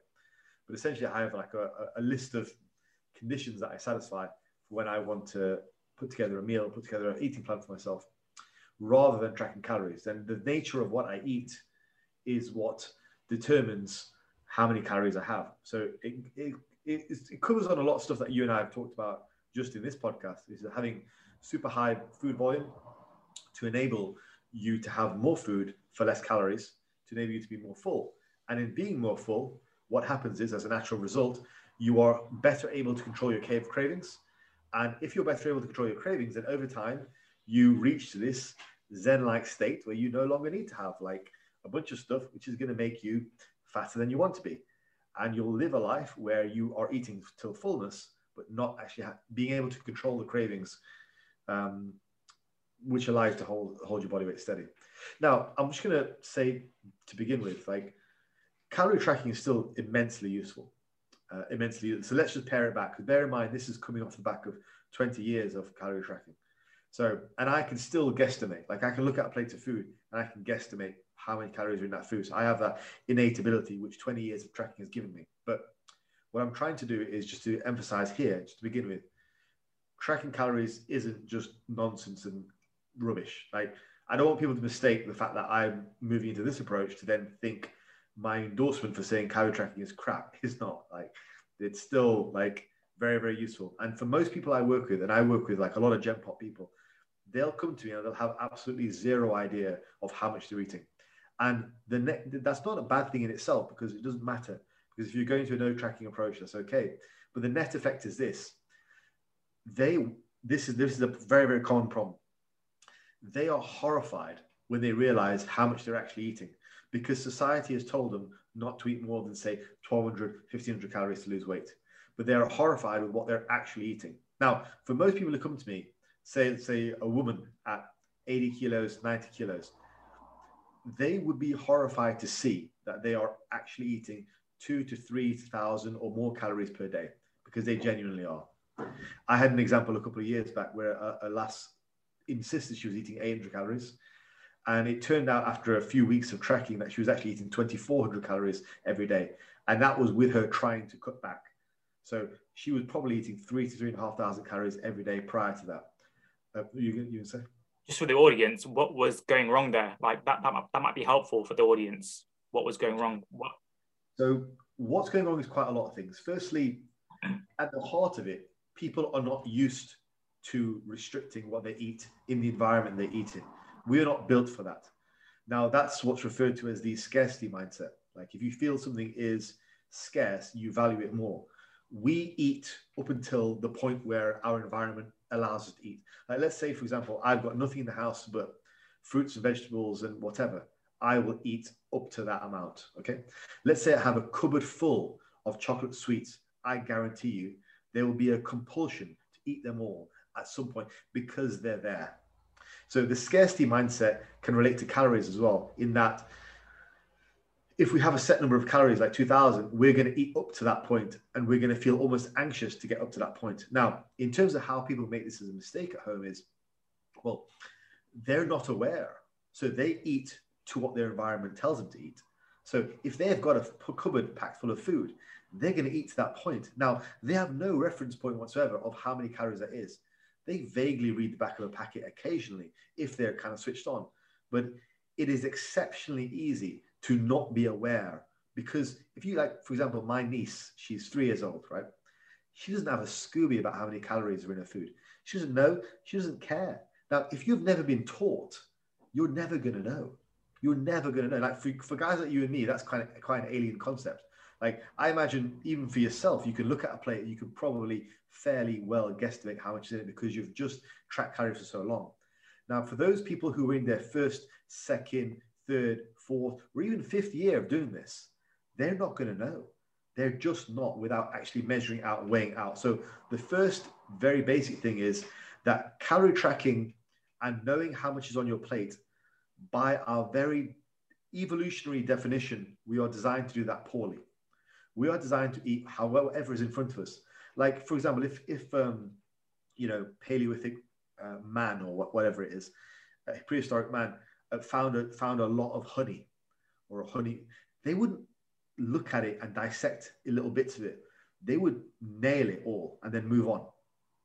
You just have what's in your constant surroundings. That ability to look at your food and actually partition it out, that's a very alien concept to us. And if we've never been taught to do it, it's very alien. And I think people, that's where people underestimate it, because on the one hand, they are absolutely oblivious to the reality of what's in the food. And again, I'm not saying that's a bad thing. I don't want to inject any kind of like um, shame in people here. That's not what I'm, what I'm here for. But people have zero idea. But on the other hand, they are told that you're only supposed to eat twelve hundred calories. So they then are horrified when they realize they're eating double that. But the fact is, for most normal men and women who are a little bit overweight or obese, eating two, two to three thousand calories is a very, very normal occurrence. Like it's not abnormal whatsoever. And so you get these people on Reddit, or people might come to you and go, yeah, you know what? I don't understand what's going wrong. I'm eating twelve hundred calories a day. I've been doing that forever and I never lose any weight. And you, where you know full well that that's not the case. And so trying to unpick that is the first job. And so this is where calorie tracking becomes useful, because if you get them to track accurately, that's when they learn. Now, the next problem is getting them to track accurately, because that aversion to tracking, that aversion to the realization that, holy shit, I'm eating two and a half thousand calories. That aversion is going to prevent them from being honest. And they're not going to do it on purpose. There's going to be a subconscious thing in their brains, which is going to be, holy crap, this is horrifying. I, everyone in society tells me I should be eating twelve hundred calories. I'm overweight. I don't know what to do about it. The reality is now dawning upon me that I'm overweight because it's my fault, because I've been eating twice that, three times that. That's a very difficult barrier to break through. And it's a very difficult realization for a lot of people. And that is what you're up against. So This has me in two minds. And this is part of the reason why I'm now developing this framework, because I think I see that every time. And it's massively difficult to break through that. It can take months, Sunil. It can literally take months to break through that barrier with people, because they are horrified with their perception of what they feel is the problem and what society has told them to eat, when all they need to do is, and then that obviously causes other things. It causes them to be um, anxious about their food and then overeat.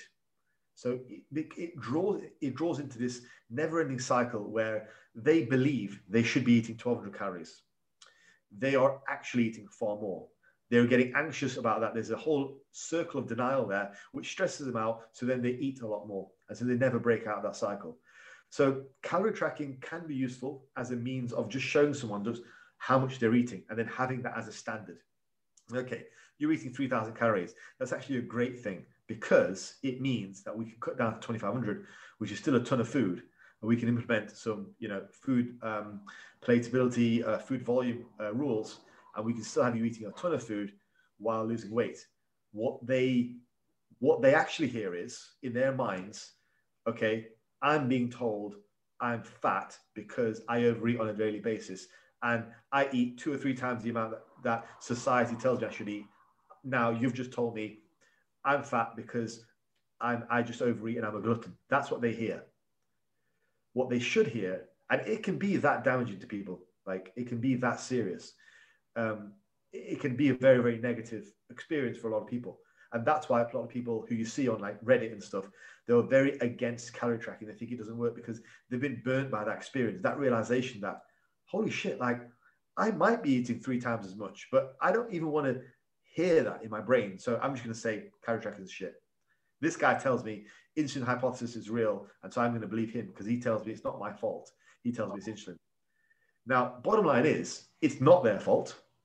Okay, no one's trying to assign blame, but they feel the blame. They feel the shame of say, of thinking of real of, of beginning to realize, holy crap, I was eating three thousand calories a day, or I was eating two thousand. They don't want to hear that. Most people are so embarrassed and shocked by that they don't want to hear it. So calorie tracking is useful to at least set a standard for saying, let's, let's be real. Now, that is when you go into why it's not useful. And it's not useful because oftentimes people that come to you and come to me for coaching, they already feel bad about themselves. If they've got to the point where they want to part money to actually lose weight, they already feel bad about themselves. They already at that breaking point. So you, you have a very delicate psyche there, a very delicate person. So it's negative in the sense that, do you want them to experience that guttural reaction away from those real feelings of like shock, horror, disappointment, embarrassment, shame? Do you want them to go through that milieu of experience just so you can show them, actually, you know what, you're eating two and a half thousand calories, not eight hundred like you said you were? Do we need that?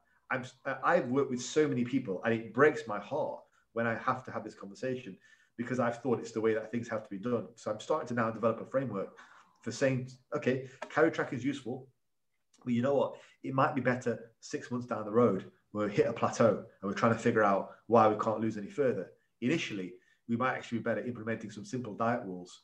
Maybe look at the, my meal composition hierarchy. What should your meal look like?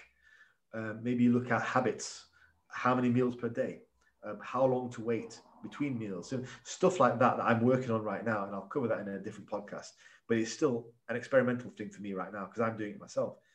It might be better to not allow, let those people who come to you looking for help be exposed to this whole world of calorie tracking, because not because it's your fault, but simply because society has told them that if they eat anything over twelve hundred, they're a glutton, they're fat, and it's their fault, because it's fucking not.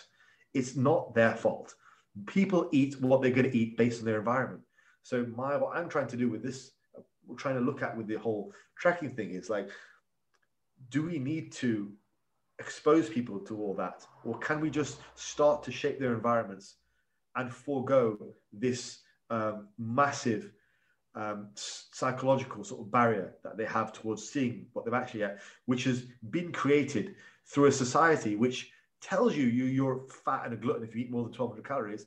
But on the other hand, advertises a bunch of like sugary and fatty products at you all all times of day, and make and makes you want to eat all this stuff, and has it advertised on every every McDonald's and every Burger King you drive by. There's that massive contradiction there, and people are stuck in the middle.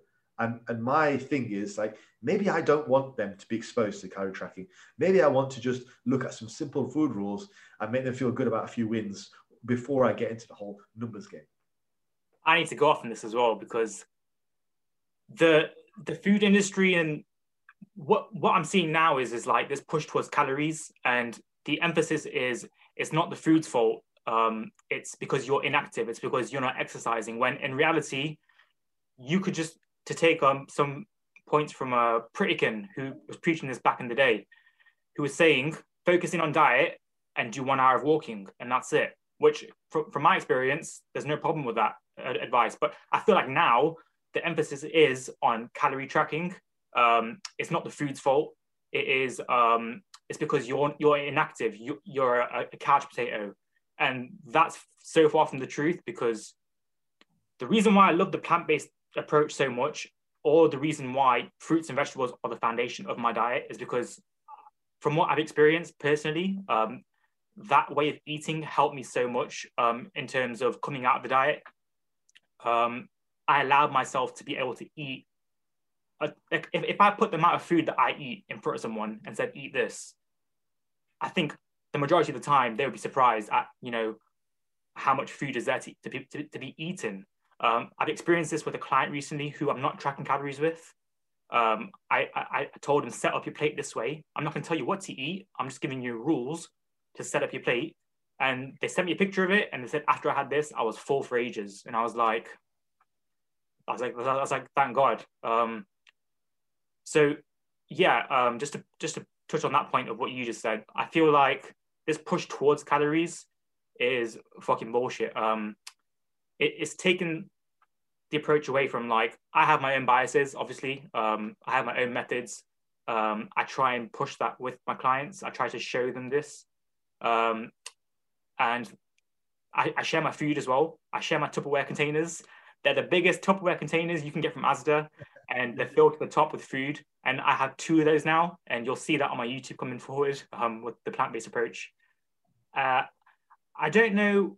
I don't know where the lack of understanding comes from. Um, because when I see shit like um, fruit is bad for you because of fructose, that really pisses me off as well. Because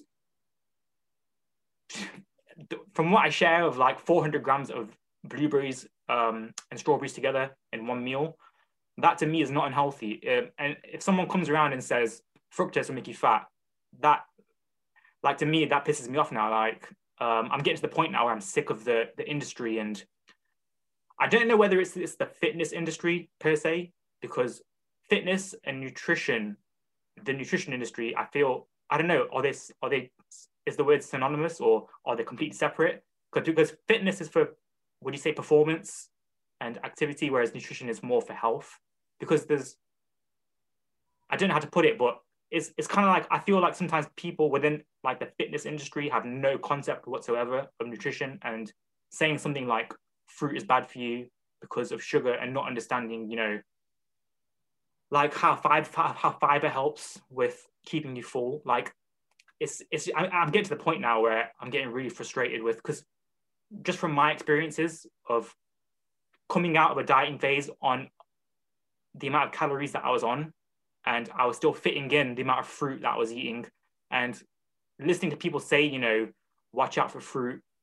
I mean, at certain stages of, depending on who you are and what population you are, whether you're a bodybuilder will be different to someone on Gen Pop, but then someone on Gen Pop will listen to the information given to the bodybuilder and think that applies to them. So there's so much shit going on. Um, and I feel like, yeah, it, a lot of the stuff gets misinterpreted, if that makes sense. I don't know if it yeah. does. No, it does. I, I think with regard, going back to your point about sort of nutritionists and, and, and fitness, I think there's no clear definition on either side. This is why there's a problem. Like, you get self-proclaimed nutritionists who who believe that calories don't matter. I've seen it. I've, I've actually have one on my Instagram follow list. Like, I'm not going to name any names. I don't want to trash her because she's got a company, but she She works out of um, Derby, and she doesn't believe in the calorie tracking at all. She and she's a self-proclaimed nutritionist. So eat whatever you want. It doesn't matter what food sources and stuff, but just eat till you feel happy, till you feel full. That... That's just how you, that's how you lose weight. You just eat the stuff that she promotes, and that's how you lose weight. Calories that matter. So yeah, I mean, there are nutritionists out there who. who, again, I think it's just a case of who's good and who's bad, to be honest, because it's the same in the bodybuilding industry, if I can give you uh, an insight there. We are starting to see a shift away from the bodybuilding, if it fits your macros law, back to more of a healthy approach. Now, bodybuilders traditionally have been this whole low-fat, high-carb model, and we're still some circles who do that. Now, we are starting to see some other people who are being a lot more of a healthful approach. Now, the reason that the bodybuilding industry does that has been kind of... They loosely say it's something to do with the performance-enhancing effects of carbs, but reality is it's, it's to do with insulin use and, and just packing your body full of as much insulin as possible. Um, now, we are starting to see some coaches look at more of a health-based approach where they're having a lot more of healthy fats or lower protein.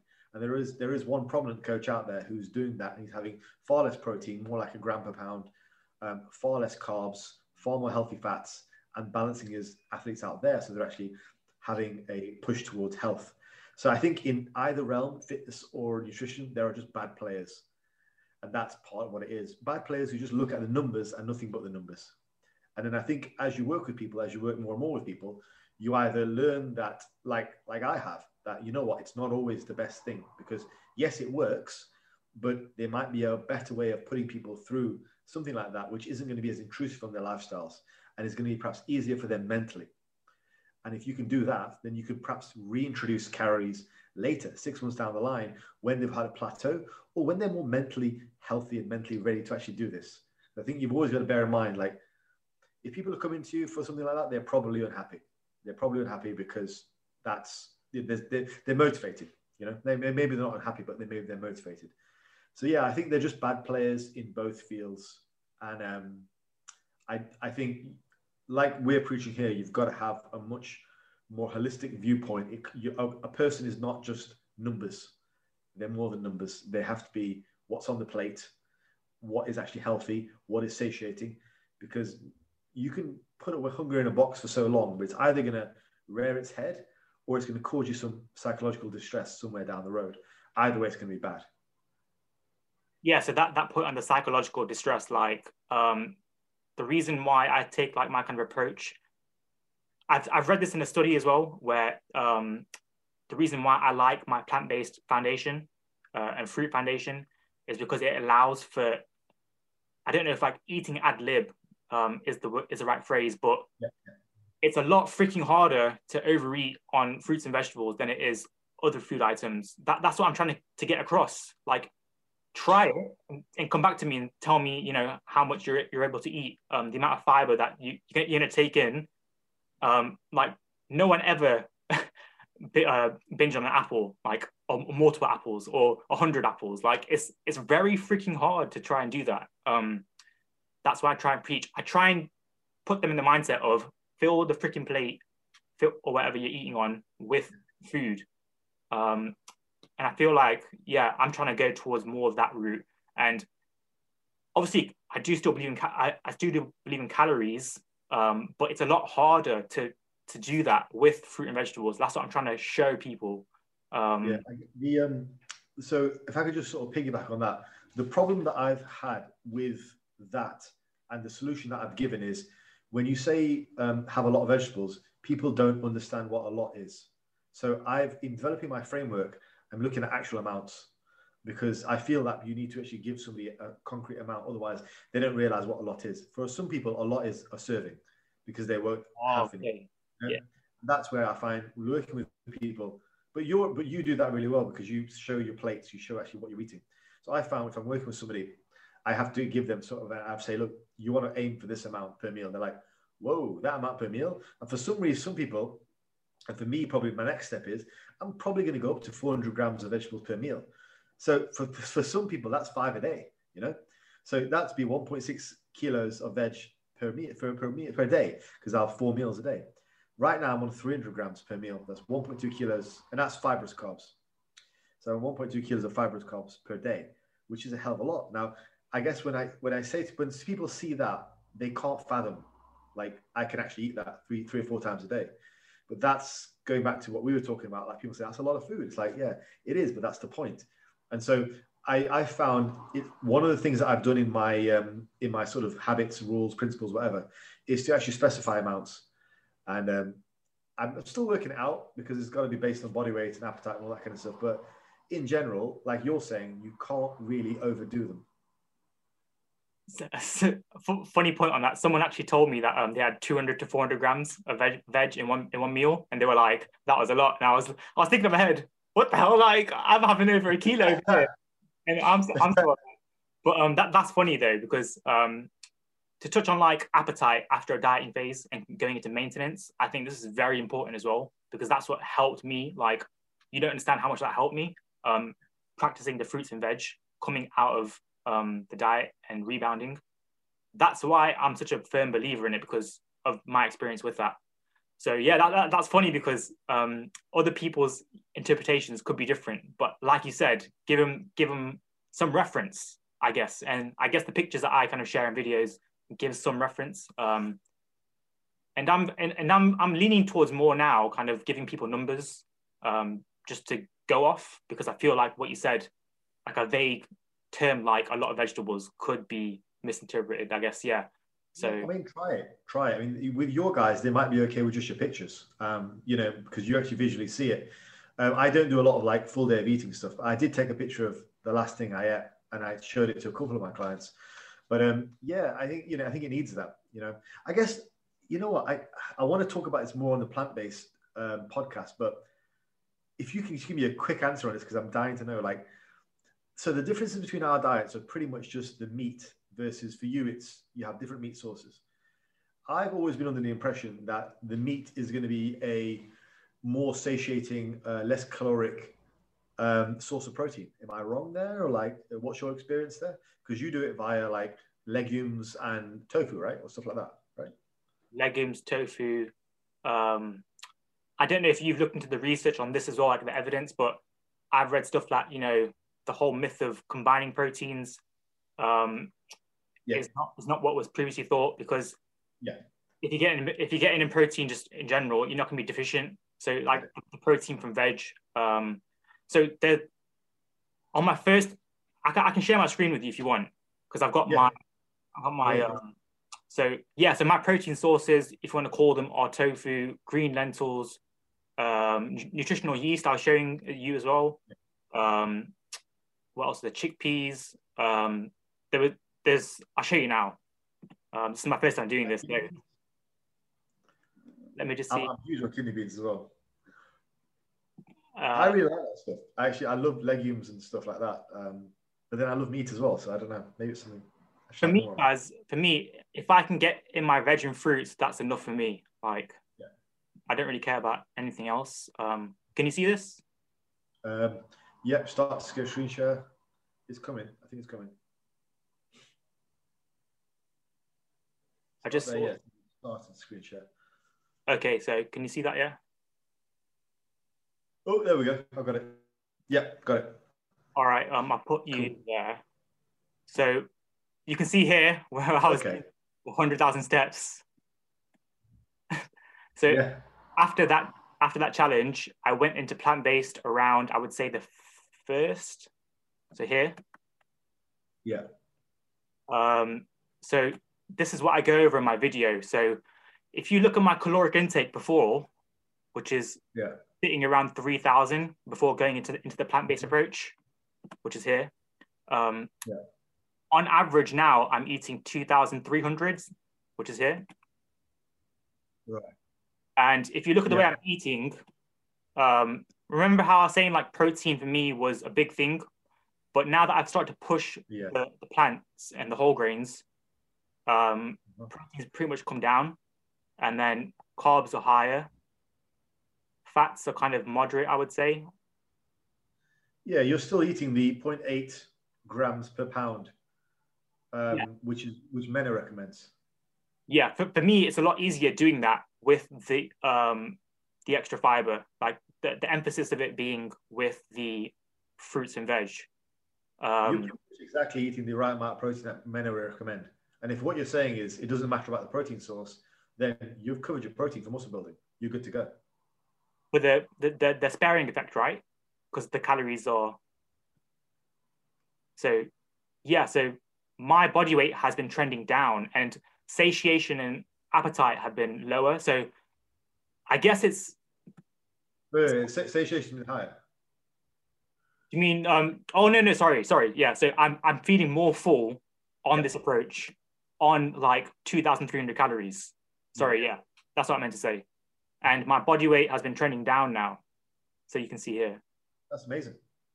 So it's it's it's, it's like I've, I kind of knew this um, in terms of like the approach of, oh, how do I get back out of this? So, oh, you got to hit, hit stop sharing.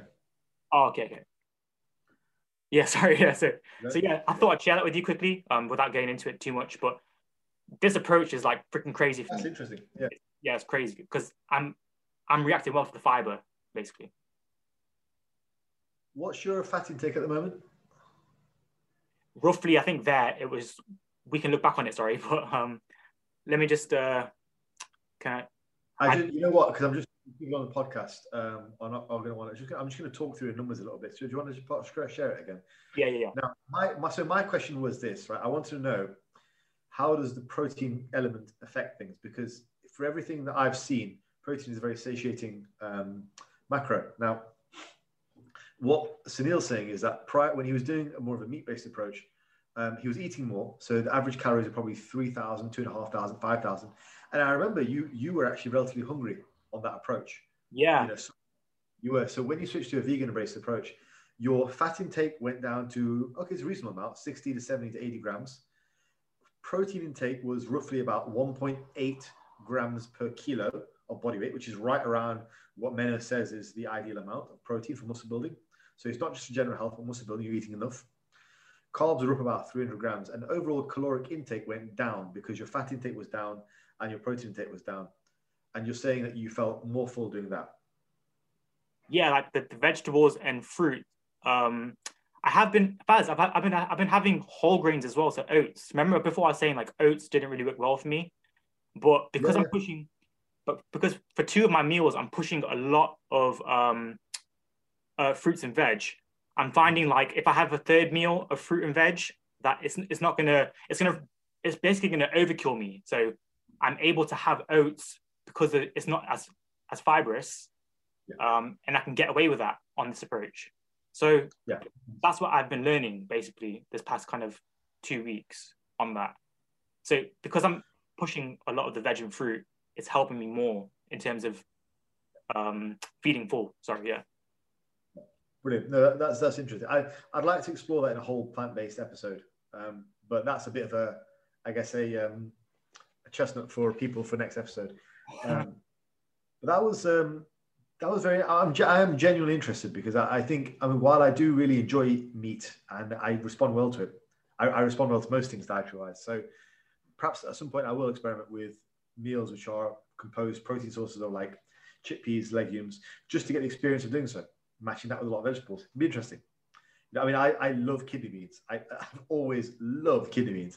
Uh, I like chickpeas okay, but kidney beans, I love chickpeas. I love the and dal, like lentils. Love that. Absolutely love that. That was my favorite food. Like, I swear to God, it's my favorite. Yeah. Huge. Into all, all the different types of, uh, of lentils, like the orange, the brown, the green. I love them all. Like I really do. Um, And I'm massive on kidney beans. I keep saying that. I love kidney beans. But um, yeah, so that's it's something I'd like to explore at some point. Maybe I will. Maybe I will. Maybe next time. Next time we will forego the meat. See how it goes. But either way, as just to, if people are at home thinking that's a bit flippant, it's really not because the bulk of our diets are still very similar. Like mine and Sunil's diets, probably what is two thirds of the plate would be exactly the same on my plate as on your plate. It's still just a load of vegetables. So yeah. All right. Awesome. Should we uh, wrap it up there? So we'll wrap it up here. Leave in the comments below if um, something was of interest to you or if you want us to talk about it uh, more in, in another podcast. Uh, but thank you for listening and we'll catch you in the next episode.